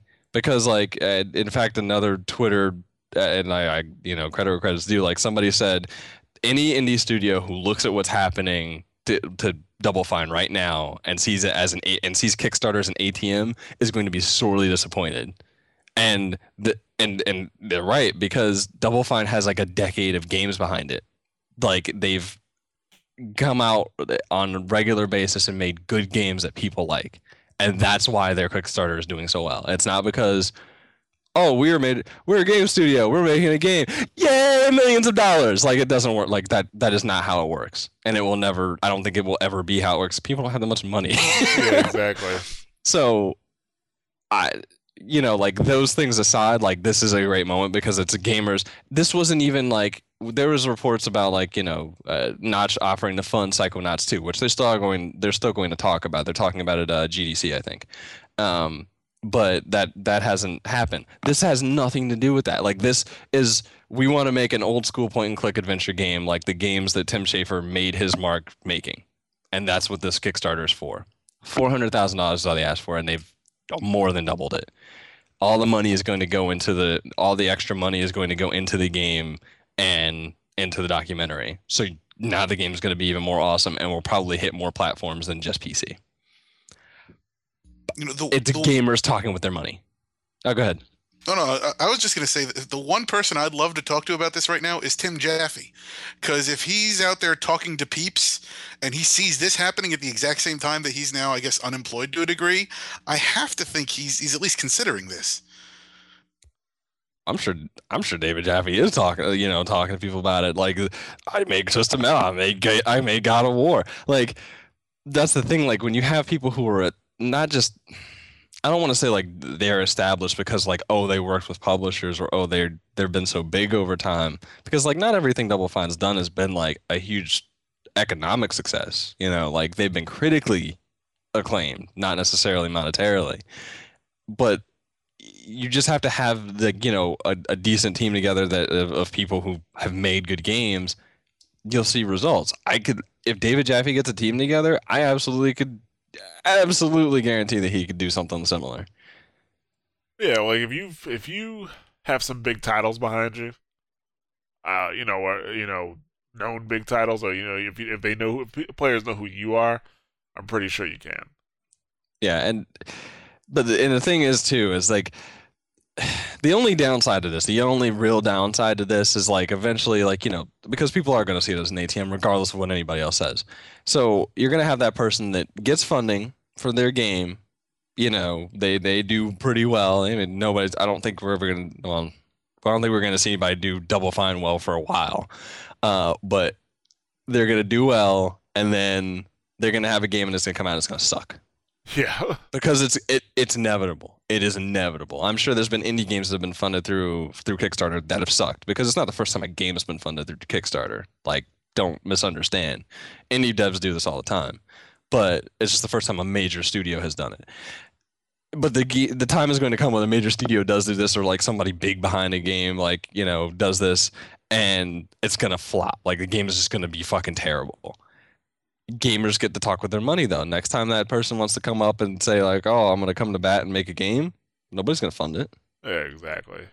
But so I, th- I think what, what this highlights though is I guess there, there's a certain sweet spot in the market for like I mean fundamentally like you know Dou- Double Fine makes you know like cultly revered games like cult classics, and there's always been like a, a I guess a calling you know like, even then there's a reason why you know not just talking about Psychonauts 2 you know that you know Psychonauts Psychonauts was beloved and yet none of the publishers felt that they could justify publishing a, a set you know it wasn't worth investing in that. So I, I think here we're looking that you can get a million dollars, you know, I guess fundamentally six hundred thousand profit um, off of a game like that without needing, you know, is and is that I guess that's not enough for a, a It's- publisher then? it's Notch though. It's not Nah, enough. That's not enough for a publisher. Yeah, that's the and that's the real problem. In fact, the the other part that uh, to this was that Tim Schafer, like he had said before, um, like recently, just before all this happened, is that publishers are scared of new properties.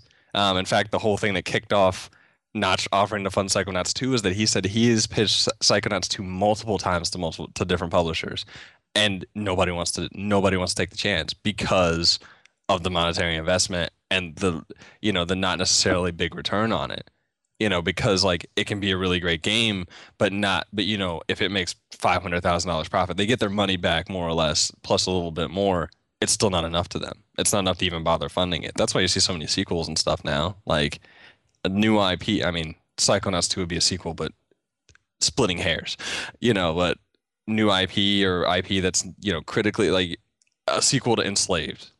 Are you going to see it? Probably not. You know like if it didn't do like monstrously well you don't sell 5 million copies of the game. No you're, you're nobody's interested. But i think this is like kind of an opportunity for in a way for the there to be like another avenue. Like i don't think you know publishers are never going away but it's another avenue that you know people who can who can back up the you know the talk can fund their games a different way. You know, gamers can talk with their money and actually decide what they even want to see to hit market, much less, you know, what gets funded and what, what doesn't. You know, like publishers aren't the only aren't the the the, the end all be all anymore. I guess. So I think that's the I think that's the important part of it. Like not everything changes, but it is an important moment. I think. Yeah, that's the thing. I think this is gonna show. Like, I don't think anybody should take this as like a, you know, oh, you know, we don't need publishers anymore. you know, I'm saying we have the crowds to help us, you know, fund our projects. Nobody should take, you know, take it like that. But I do think it should show devs that you know there are other ways to get their projects funded, and uh, I, I don't think anybody who's brand new to, you know, I don't think uh, anybody who's brand new doesn't have like a lot of uh or doesn't have any any weight behind their name should just come out and try to do this and expect the same results for sure. Uh, but you know, let's say Supergiant doesn't want to go through a publisher next time they, they they have a game.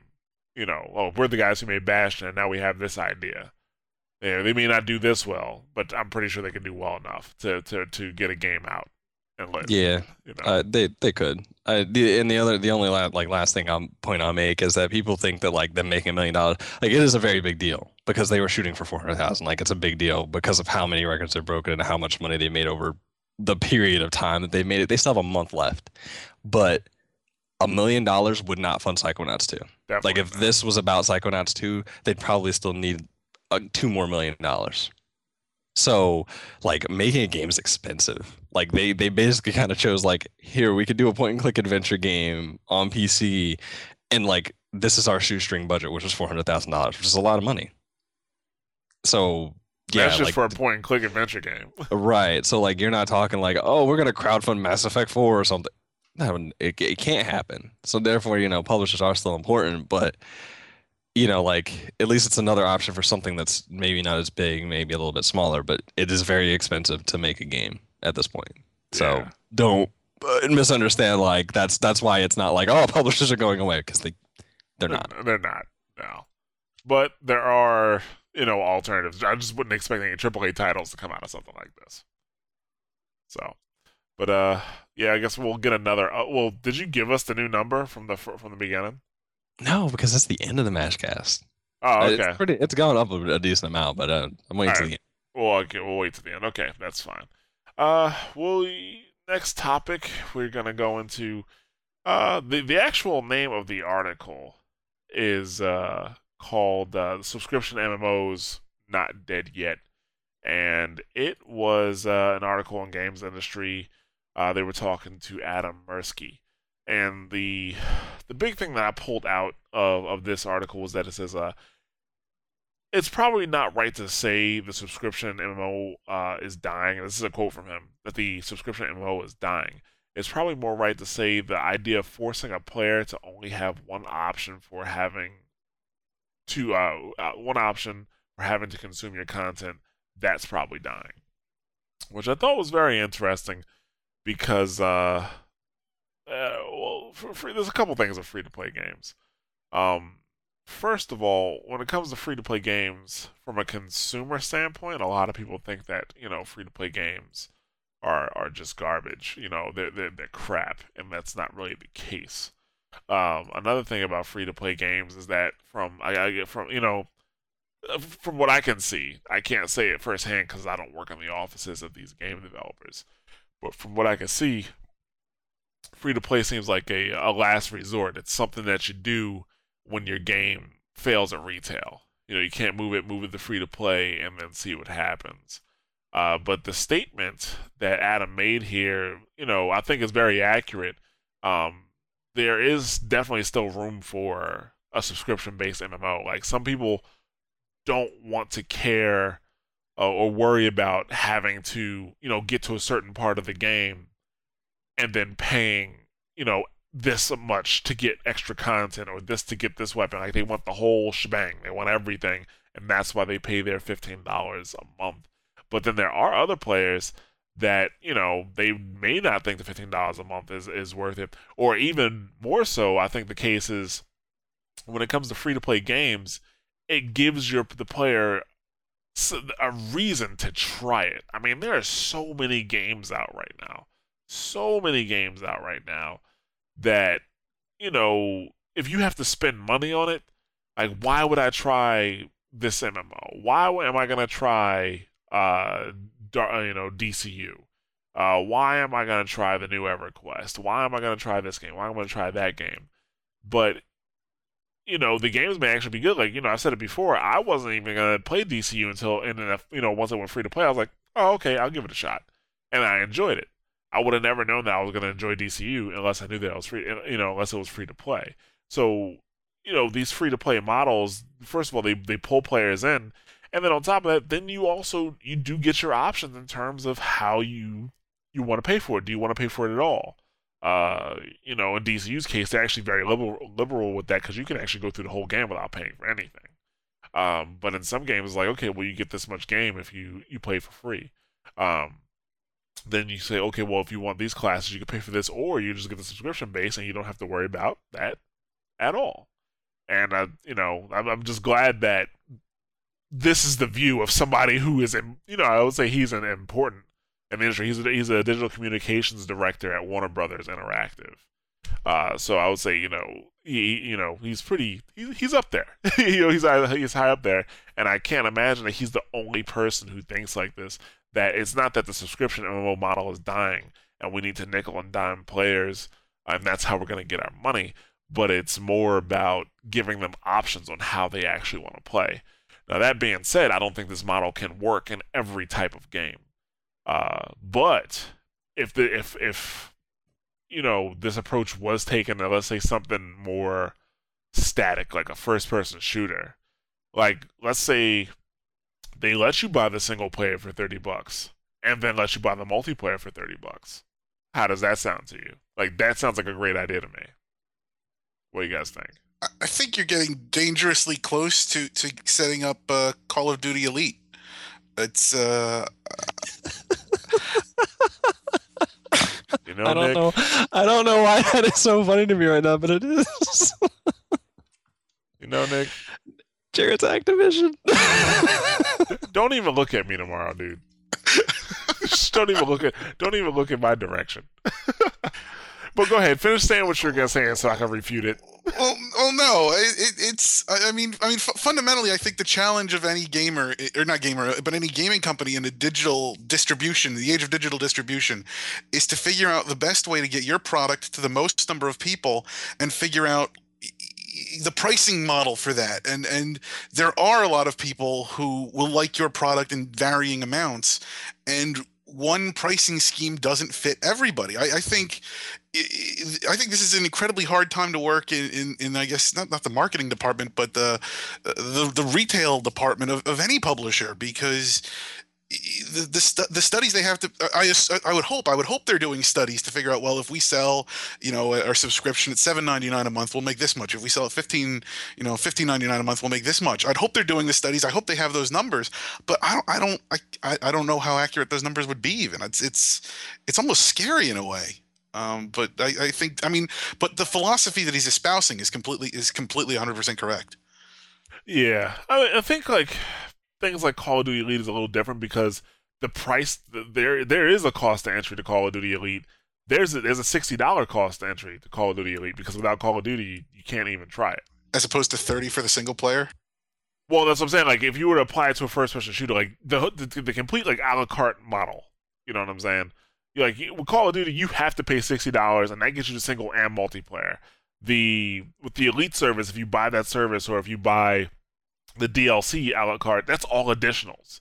You know what I'm saying? You're not necessarily buying components, the actual components of the game separately. You're buying additions onto the components of the games. Yeah, but I, I think that's where you run the risk uh, of possibly isolating people is when you take certain elements and, and restrict them wholesale. I, I think more often than not, I, I think one of the reasons you praise DCU is that the entire the entire experience is there. It's just you know sort of sort of little little added you know add on you know costume add ons and, and stuff of that nature that that is really where they're where they're making their money. And I think that's I, I think that's maybe a more lucrative direction. Uh, but I mean, fundamentally, couldn't you take any game and, and isolate it down? I mean, take Mass Effect three and, and isolate out the uh, you know the co-op from that, or, or isolate out the Kinect from that, or uh, any anything like that. I, I, you I think that- can you can totally do that.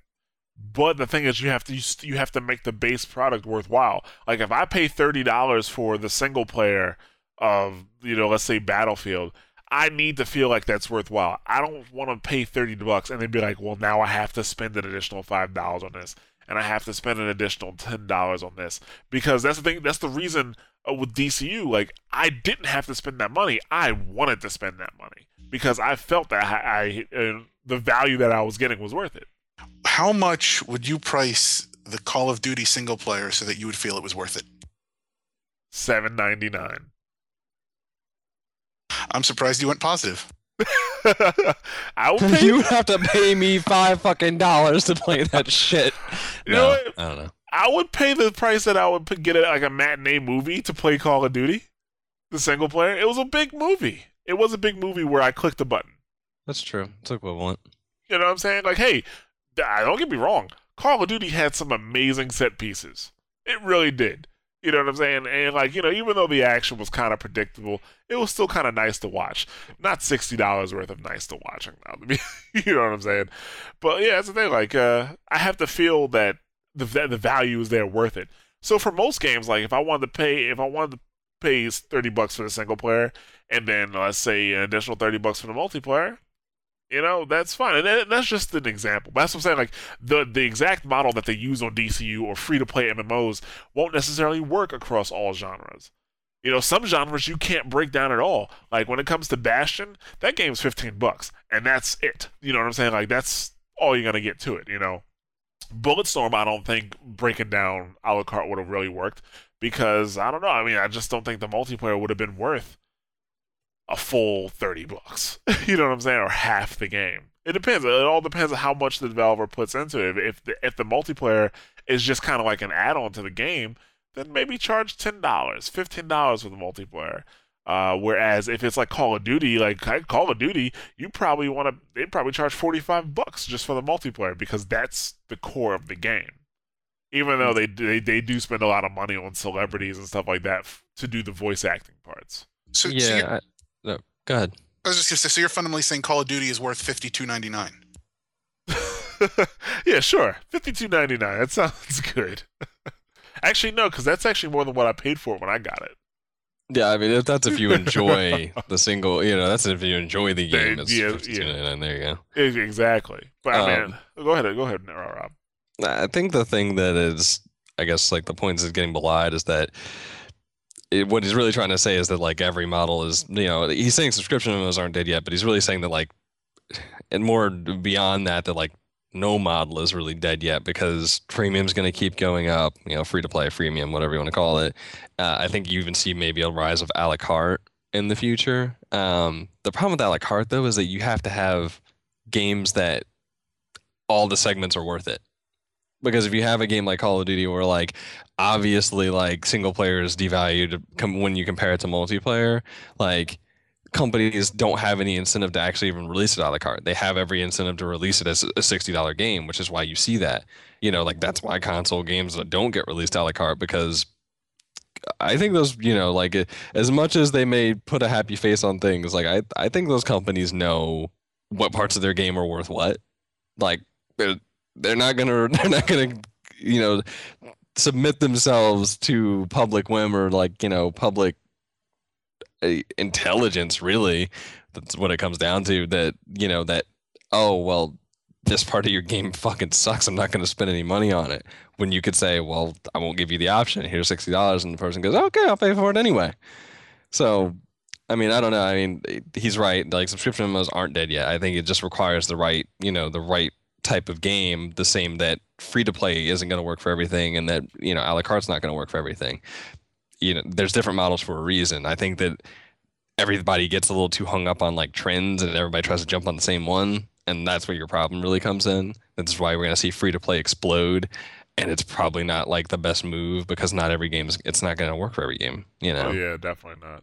So I mean, like you know, it's incentive to play a game when you have like a free to play because it's like, oh well, it's free, I'll try it. But like, what happens when there's a hundred free to play games? You know, what happens when there's a thousand? Well, you know, you just have a free to play backlog like I do. right, but I mean, how long before you stop caring and it becomes basically just like you know a, a regular? And then the, how many times can you keep taking that risk? If you release a free to play game and it doesn't do well, you literally like you gotten you recoup nothing.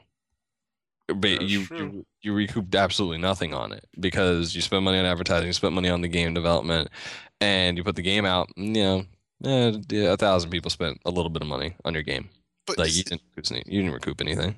But is that maybe why we see so many games come out with the subscription model? Yet they they possibly know full well this isn't going to last. We're just going to come out and, and recoup our initial, you know, the initial sales, and then six months down the road, now we'll go free to play, and and, and really kind of settle into what we were looking at all along. Maybe, but I think that's why you've seen free to play become a bigger thing. Like that's why it's the new trend because you know people see like, oh, well, people are releasing games and they're not worth a subscription fee. Well, what happens if you have a game that's you know like free technically, and then you could choose to pay money for it, and then all of a sudden it's like, oh, well, that's the new thing to jump on. I mean, I think you're nec- you're not necessarily wrong because I think the companies are like, well, let's do it anyway, put it out for money, get the people who are going to buy it to buy it, and then you know, it almost looks like an act of goodwill when we go free to play. So I don't know. I mean, Or like it's.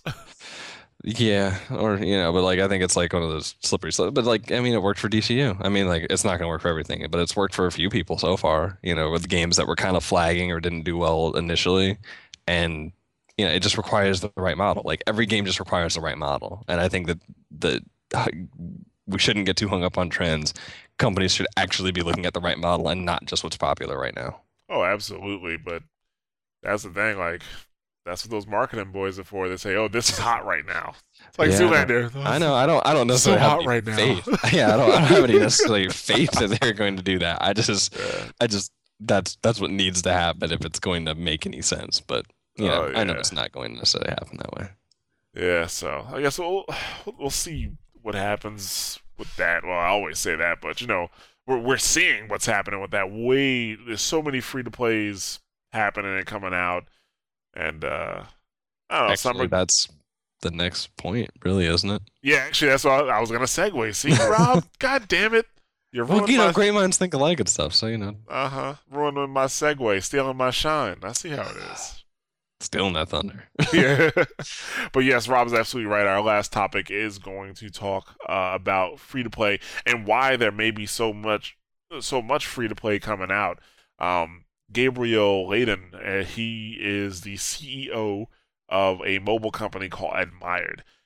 Now, usually when we talk about people from mobile games companies on the Mashcast, we typically it's usually we're mad about something we kind of dismiss what they say because usually what they say is all in favor of what they do. If it's mobile, like you know, handhelds are dying, so go mobile. You know, we're used to hearing that stuff, but the the statements he makes here are actually pretty true. um, he uh he said this at Dice 2012, and he says that the console business has upheld uh it's uh, upheld a standard pricing structure for physical product for so long that it can no longer afford to take risks with IP which you know we talked about that you know just two topics ago with, Double Fine, and instead they keep churning out sequels to recoup to recoup the inflated cost of game development. So basically, they're making a game that they know will sell just to recoup the cost of making said game. You know that's crazy. Well, in terms of Call of Duty though, uh, or some games, some AAA titles, they definitely recoup those those costs early and then just make a bunch of bank, you know, on those titles. You know, like Call of Duty, making Activision a redonkulous amount of money. But uh, you know, that's what he said. You know, there's really there's not a whole lot of innovation when it comes to to to console uh, or to those large AAA titles. Um, he also talked about you know how bad is it to charge someone 70 bucks for something they don't like like you know you somebody buys call of duty which i don't know where he got 70 bucks from Uh, so i'm just to replace that with 60 bucks uh, but you know you have a game like call of duty somebody buys it for 60 bucks doesn't like it and then takes it back to GameStop and they get 30 bucks for it, they lose half of their investment right off the bat, you know? And that's that helps well that erodes consumer confidence. Not necessarily in Call of Duty, but you know, in in, in certain games in general, you know, a lot of a lot of people may turn to piracy or they just may wait for games to go on sale, stuff like that. Um, he, he brings up that free to play eliminates risk for the consumer and puts it on the developer. And since it puts the risk on the developer, it actually encourages the developer to innovate and come up with ways for the user to spend their money. And that can go both ways. That can be a good thing, and that can be a bad thing. Like it may go in such a way where they're trying to nickel and dime the the uh the, the player. You know, like when I played APB, you, know, you guys have heard that story before. I did not like the way they were trying to get me to spend money. But then you also, you know, on the other hand, they may try to come up with innovative features and gameplay that make users feel good about spending their money and feel that it's worth actually, you know, it's actually worth uh, you know, doing this or, or spending this money and getting deeper into this game. And for the most part, we see free to play when it comes to mobile, which is that that's what he does. He he says that you know mobile is the home of free to play, and that's the next big model for video games. And I I don't think he was just talking about mobile video games. I think he's talking about video games in general. And that's kind of what we were just talking about in the topic before. You know, kind of going free to play and then and then getting a piece of your game out of cart. But then maybe at the same time having that option to pay for the whole shebang at one time. You know, maybe get a little discount.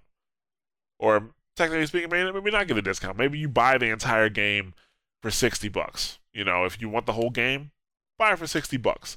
But if you want to buy it in pieces, you know, single player maybe 35 bucks. Multiplayer maybe 35 bucks. You know, or, or whatever. But either you get a discount for the single portion of the game. Like I said before, I think the whole thing comes down to the balance of making the player feel like it's worth it you know, I have to feel like it's worth it to spend that money. But uh, you know, his point overall, Gabriel's point overall, is that the console prices, the fact that they're locked, that they that they can't move, that you can't sell pieces of a game, uh, you know, well, I mean, you can sell DLC and everything. I, and I get, I think THQ actually did try that. Uh, like they sold uh, ATV versus MX or MX versus ATV for 40 bucks and then sold uh, different parts of the game like DLC. But if if I remember correctly, Rob told us that like it was like 40 bucks for not even half the game, and then you had to buy the rest of DLC. So they kind of did that wrong. But you know, go ahead. Entirely wrong because yeah, like the game was forty dollars before, and it was the full game, and then they changed it to like forty dollars, and it was like it wasn't even half. Like God, they they completely screwed it up, basically. And how many studios had to suffer for that mistake? Oh, uh, when it comes to THQ, yeah, yeah, a lot of families felt that one. Well, a lot of families are dealing with THQ feeling a lot of stuff right now, but uh, yeah, that's the thing. So you know, it's all about they have to do it correctly. You know, they have to be. I think the biggest thing is they have to be realistic. Like they have to be realistic about the product. They have to measure.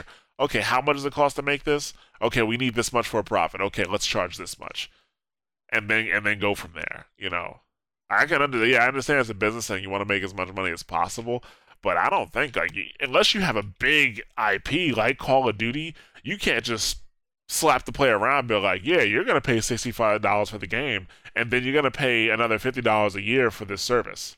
You know what I'm saying? Like, I don't think you can just go around doing that unless you have a, a larger title like Call of Duty, like with something like MX vs ATV. Doesn't work like that, you know? Yeah, but uh, at, some point, I mean, because basically it sounds like he's, he's kind of saying, you know, what we talked about earlier with with the, the whole, uh, you know, the whole concept of, of I guess that, that marketing is so important and how you bring those costs into development that you have to sell a, a, a, metric ton of games just to to be able to pay that off. And that that monstrous engine as it were is is driving the, the price of games so high. I mean, even as we said earlier, to a degree, the cost of Call of Duty is effectively $110 a year now. That it, it's it's forcing everybody else sort of to become bottom feeders in the sense of, of, of being free to play. It almost seems like at some point the basis for the AAA titles has to erode out. That that that you can't have that that that ultimately, especially I think, is as free to play sort of refines itself and becomes more successful. And I shouldn't just say free to play, but I guess I guess proper marketing schemes, I guess, is, is the way to look at it. As that refines itself, people will stop sort of going for the, the overhyped machine, and ultimately they'll they'll they'll die out. And that the whole you know the, the whole idea of the AAA Hollywood blockbuster game, I think that he's saying that's in jeopardy. Uh, I don't think the AAA game is in jeopardy.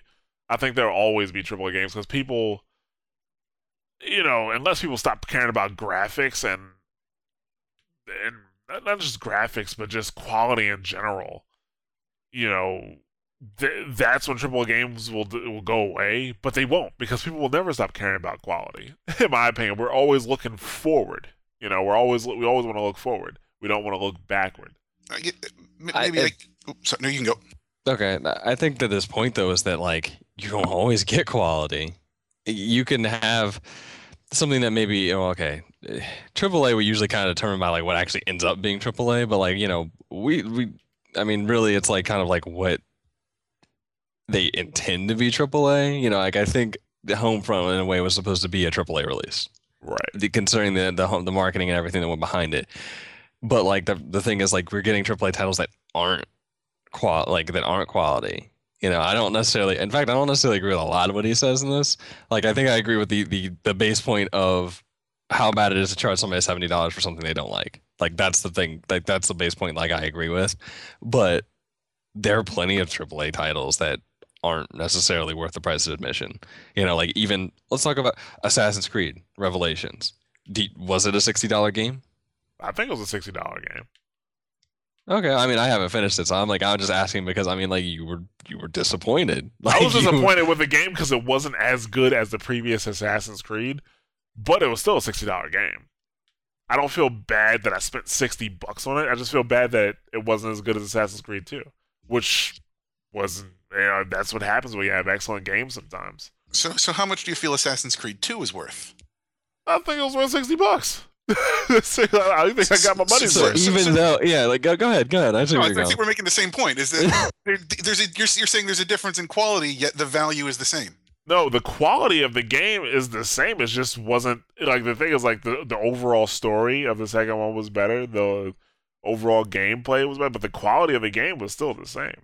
So you don't count the story and the experience into the quality of the game not as heavily as taking money off because the story wasn't as good. The gameplay itself was actually the the gameplay of Assassin's Creed. Like the thing, is, like there was no real increase.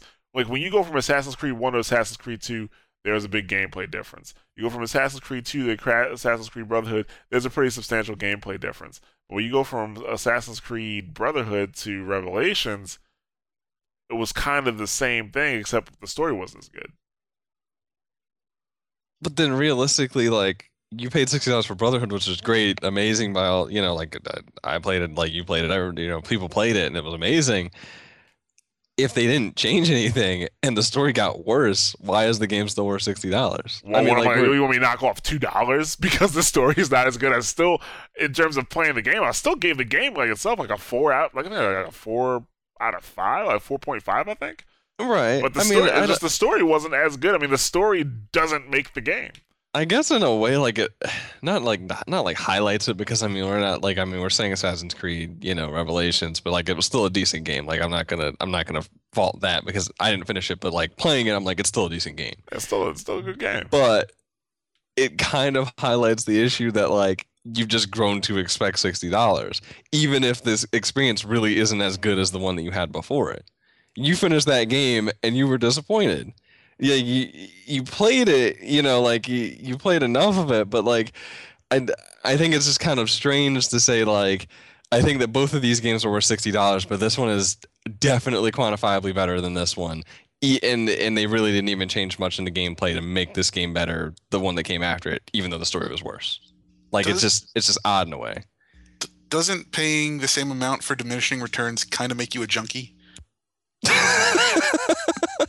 I think you put weight like I, I guess I, I don't know if I'm not explaining myself clearly enough, but like if the gameplay was just as good as the second one, or it's not the second one, but uh, Brotherhood is just the, the story wasn't as good as I think the story was bad. It just wasn't as good. And the thing about the story is the thing that pissed me off about the story is that it didn't progress as much as I would want it to. That's the problem I had with it. I mean, I understand what you're saying. Like, it, it's a very, it's a subjective thing in a way, but like, it's Very. it's odd because you know, like that's the only thing you have to go by when you're like, that's why you put down your money in the first place. It is subjective. You know, like even if even if somebody looks at, I don't know, like Final, let's say Final Fantasy 13 2, and says like Final Fantasy 13 sucked and I hated the gameplay and it was terrible. 13 2, the gameplay is basically the same. Why would anybody put down money for that?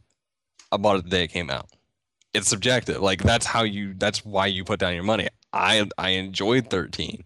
You know, like it did maybe it had its problems, but I enjoyed it. And maybe not, maybe now we're getting to the same thing where like you just expect to pay sixty dollars. So even if you're like, hey, you know, maybe it wasn't worth sixty dollars in hindsight. But then you go out and you plunk down sixty dollars again, hoping that it'll be better. Like maybe it's like our our fanboyism or whatever you want to call it. You know, the fact that we just like games kind of like working against us in a way. Well, the thing is, you don't know if a game is worth sixty dollars until after you play it. So to kind of try to gauge it beforehand, you really can't do that. Right, but I guess that's the whole point of saying like, oh, well, free to play, like you get to try it out and blah blah blah. Like we've already talked about how it's not it's not really viable to do that for everything. Yeah. But like, you know, I, I think in a way it has a point because it's like, well, not not that everything should do this. Like maybe it's just that like there needs to be more you know, like more openness, like in a way like, oh well maybe there needs to be more like here's a here's a demo, here's you know, stuff you don't see very much anymore, which is like a demo for every game and stuff. But you know, uh, I, I don't know. Like, I don't know. It's just, it is, it's odd because it is like, we do have a certain mindset about things. Like, eh, yeah, you don't know until you put down that money, but then like, it, if it's diminishing returns, like if you put down money after the fact and it's, you know, but like you're saying, even after you've put down money for it to someone else, you're saying, I still think it was worth $60. I don't like I don't know. I just it just feels like there is a problem in that when you say something like that. You know, like not necessarily I'm not saying you're wrong because it is subjective. Like that you put down your money because you like Assassin's Creed as a series and that's why you put down your money. But in after the fact, looking at hindsight, if you could still say, "Oh, it's still worth sixty dollars," even though it wasn't as good, It's, it's just a strange thing. I mean, I don't think it's really that strange because it's kind of like this. You go to see two different movies at the movie theater. You like one movie better than the other, but you pay eleven bucks to see both movies. Eh, but you think both movies are worth the eleven bucks you spent.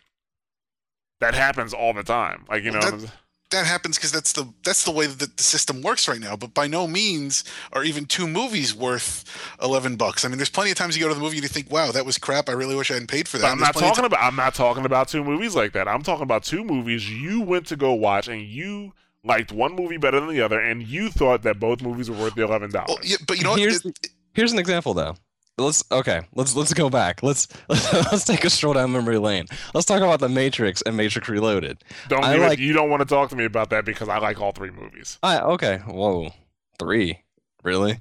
Yeah, I like all three Oh. movies. Okay. Well, we're gonna talk about it anyway, but only the first two because I don't want to get into the third one with you. Okay. Um, Matrix. Uh, Matrix was. I would call Matrix a good movie. Period.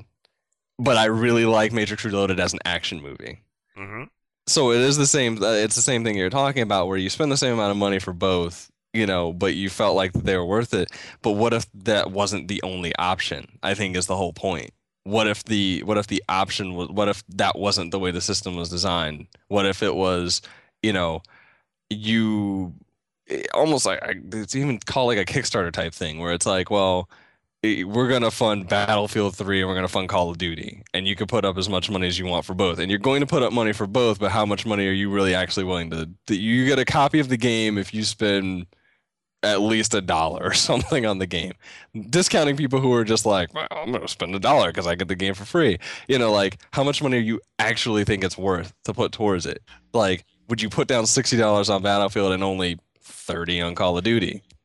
Ba- basically, isn't that the pricing structure of the hum- Humble Indie Bundle? I mean, where you can sort of you know put down, I guess, a minimum, and then be- beyond that, however much you you actually feel you know compelled to give based on, presumably based on quality. Although I suppose like you know generosity and financial financial means would also come into play. But I mean that, that I, I'd frankly I'd love to see a model like that for AAA titles to see just how much these games, which we're used to paying sixty dollars or more, are actually worth socially.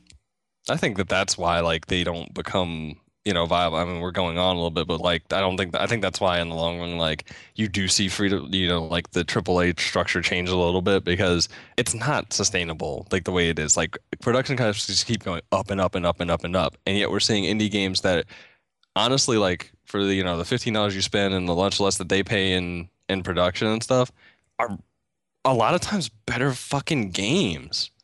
You know, like beyond like the whole convoluted possibilities of you know oh different prices for different things like th- we're not always getting AAA quality out of AAA titles. I don't think free to play is the answer to everything. That's it. Maybe it has fueled free to play growth to a certain extent, but I don't think it's the answer to everything. Which is why I don't agree with a lot of what he says in this.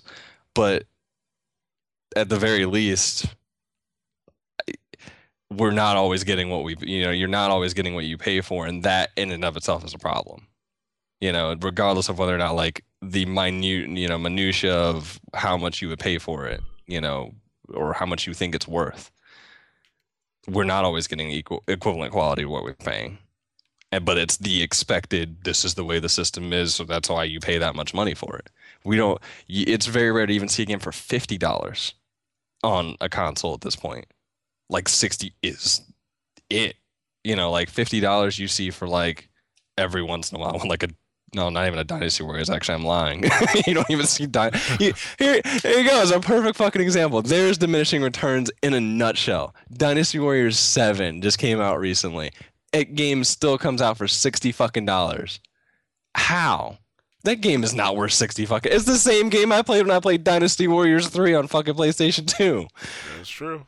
You know, like I think that just in a way, like it's just a weird. It's a big problem. Like it's a weird thing to talk about. We don't like it. We could have a whole Mashcast on it, but I like that's what I feel like it's kind of like the weird issue like at play, and that's why free to play has become like, oh man, the marketing guys in the room say that's the big thing to do, so we should do that. I don't know. Yeah, I mean, free to play definitely. I, I agree with Matt. Free to play takes the pressure off of the player. It gives them more reason to play. It puts the pressure, more pressure on the developer, and uh, you know, if even if uh, AAA titles start to go free to play, let's say, you're still going to have, you know, the studios that are putting big money behind it saying, hey, we're putting all this money behind it, we're going to do something safe. That's still going to happen. Oh, absolutely. And I think that was my biggest problem with what he said is that, like, it puts less pressure on the player, but it puts even more pu- pressure on the publisher. And publishers already feel like they have to play it safe. What are they going to do when they have to play it even more safe? You're just going to see less games, period. Well, that's the thing. I think that's the turning point where when they see that this this model isn't really working for them, and it's not working for them because you know players get to actually get into their games and see how crappy it is. Like you know, how many people would not pay for Call of Duty if they saw how crappy it was? You know what right. I'm saying? If you could see it and not and not have to put down money for it. Yeah, I understand. And I mean, that's why I think that free to play is not the answer to everything. Right, but that's the thing I was saying. Like that could it could go either way. It could either go like, well, that's not for us, and we go back to our old model, or it could be that okay, well now things need to change. I mean, things change in the industry all the time. It could easily go back to things need to change, and we need to innovate. You know what I'm saying? That's what we need. We need innovators. We don't need, you know, Zynga monkeys. We need, you know, people who can actually innovate games and make players want to play our stuff. You know? That, that could it could easily turn into that. It could go either way. So but only time will tell. only time will tell. All this speculation. I think we just talked for that. Uh, talked about that for about twenty minutes. All speculation. Yeah, I mean, it was speculation. yeah, that, that is what it is. It's speculation. But I mean, like that's why it's I mean, it's a big topic, and that's why you see so much talk about it. You know, there's a lot of questions about how the future is going to be, how digital distribution is going to affect things, how free to play, blah blah blah blah blah, different pricing structures, and it's worth talking about. I just think it's not worth everybody like necessarily jumping on one bandwagon and riding it all the way home because the wheel's going to break off and you're going to be sitting in the middle of the road. Oh, I, I well, we talked about this months ago, but for everybody's going to hop on free to play for a little bit. Everybody, you know, and then it's going to cool back down when when people start failing at it, and then I think we're going to start to see it even out. You know, people offering free to play, people offering on the longer demos, people offering the same, you know, that the regular model. You know, I think it'll all work out in the end until something new comes out. that is some some new scheme. Right, some other model. Yeah, exactly. So, guys, what if we just release everything at twenty dollars? Is it some new shit? yeah, exactly. All right, so yeah, that's gonna wrap us up on topics. So, what is our our total here for the for the uh the uh the, the double fine funding count? Drum roll, please. I don't know. Um, we have uh, now we've gone up from 28,350 backers to 30,169 backers and we are at 1,135,300 or 139 dollars. Where do we start? Uh, one uh, one million uh, eighty-three thousand one hundred eighty-four dollars. So we jumped fifty thousand just in the time that we recorded the Mashcast. About two hours. So, all right. Go And I mean, like, and that's and that rate has slowed down. In that same time frame, like last night, they got a couple hundred thousand. so, yeah, but I mean, like, it's still going. Like, I, I'm, I'm really interested to see where this ends up because I, I, I mean, me and Katie were talking, and it was kind of like, like maybe they should have just said Psychonauts too. Like, it may have cost them three million dollars. Like, you know, that would have been their goal, but they might be able to hit that in a month if they can do a million in a in like a day. I don't know. We'll see. yeah. It'd be it's an interesting experience experiment to see where you know what can happen. So really, we want to see them hit three million four hundred thousand. Then Something like that. I I mean I'm sure there's rules for Kickstarter that you know it, about like what you can and can't do about you know after you've already kind of established what your project's going to be. But if they could have four hundred thousand dollars to make the one game and then three million to make Psychonauts two, I wouldn't cry about it. Yeah. So we'll see what they do with it. I'm pretty sure uh, they'll add some nice goodies for those who are interested in the game. Oh yeah, so that's gonna end the end our Mashcast. Do we have well? Do we have any good games coming out next week? Do you guys remember? Anything noticeable? Because uh, Kingdom of Amalur came out this week. Shank Two came out. Darkness Two came out this week as well, right? Yep. So that was like that was all February seventh. That was earlier this week. So, hmm. uh, Let's see. got uh, Tekken 3D Prime Edition for 3DS. Lol. uh, Twisted Metal next week. yeah, Twisted Twisted Metal. Metal is next week for Valentine's Day. Uh, BlazBlue Continuum Shift, I think, makes it within. Yeah, that's next week as well. Yeah. Okay. That's yeah. really about it for next week, honestly. Yeah. Everything else that's decent is the week after. Okay. Actually, did you guys see the video that Mikey K and uh, Rob E did where they fought to see who would do that review? Yep.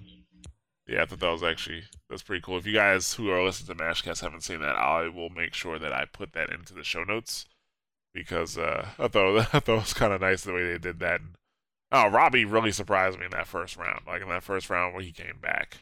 I thought Yeah, I mean, he was on the brink of death, and he was just like, "Oh, hey, you're dead." Like two moves. I was like, "Wow, okay." I didn't know it was like that. Um, but I, I really wish they, they had posted like the smack talk from the forums before they had the matches. Yeah. because that was where I was like, "Oh man, it's on! Get the popcorn." uh, but yeah. Now- it's cool to see things like that happen. Yeah, so I'll put that into the show notes as well. Uh, you can, for those of you, well, some of you, a lot of you are probably listening on SoundCloud. So, but it's at soundcloud.com/slash smash those buttons. You can also listen to the podcast on iTunes. Uh, now this just happened the debut uh, yesterday. Well, by the time Actually, you listen, Time out, time out before the big announcement. okay, We forgot something very big next week. what? PlayStation Vita. Oh my and Jesus! all Yes. the games that come with it. There you go. I'm not even going to go through all the games, but PlayStation Vita comes out next week, so that is a big deal. so I, that we'd be kind of retarded to let that just slip on past like a shadow in the night. Yeah. So anyway, on to the major announcement. Yeah, for, forgiveness, please. You know, I gotta go get my new bling next week. I forgot. but uh, yeah, so we are now the Mashcast is now on Stitcher Smart Radio, and uh, what that is is that's an app you can grab for your iPhone, uh, iPad, Android, and you can stream the Mashcast instantly. Like you do not have to download it if you don't want to. You just sign up for Stitcher Radio, and it's free. And you search for the Mashcast, put us on your favorites, and yeah, you can stream the Mashcast instantly. Uh, it has a resume function. I know. Uh, I was listening to one of the previous Mashcasts to see how it sounded, and then I stopped and I went back and it resumed it again. So yeah, you can actually stop and then resume Mashcasts. So you can actually stream it from like those devices and also from their website. So yeah, that's where we're on Stitcher Radio now. So definitely check that out. I will put a link to the show in the show notes to our Stitcher Radio link, and you can check that out. So there's just more options for you guys. Uh, I know some of you, uh, some of you guys listen uh, on your iPhones and iPad and uh, you know Android devices and stuff like that. And you know, instead of downloading the Mashcast on iTunes, you may just want to stream it. You know, it's it's up to you guys, but more options for you. And uh, you know, we are, we definitely appreciate the support because Stitcher Radio is one of those things where you just can't get in. Like you know, they take they take a look and check out your quality and make sure you're okay. So obviously they were pleased, and uh, yeah, now we are uh, being broadcast on Stitcher Radio. So thanks for that. Um, but other than that, you know, you guys can catch us on mashthosebuttons.com. You can catch us on twitter.com slash mashthosebuttons, uh, facebook.com slash mashthosebuttons. Actually, today, before the Mashcast, I sent out a little a, t- a tweet saying, hey, what do you guys want to hear about? Uh, we got a response from Admiral Mikey. He said anything except Zynga. So that's why Rob, that's what Rob was talking about earlier, saying that, you know, we're not supposed to talk about Zynga on this Mashcast. But, uh, yeah, I might, I don't know, I might do that more often. We'll see how it goes. But, uh, yeah, if you have any questions, comments, concerns, love us, hate us, just let us know. You can contact us on, you know, any of those, uh, like SoundCloud, Twitter, directly on the site, Facebook. Uh, you can also send an email to community at mashthosebuttons.com. So, uh, yeah, as always, thanks for listening. We will catch you guys next week. Later. Thanks for the support as always. Have a nice Valentine's Day.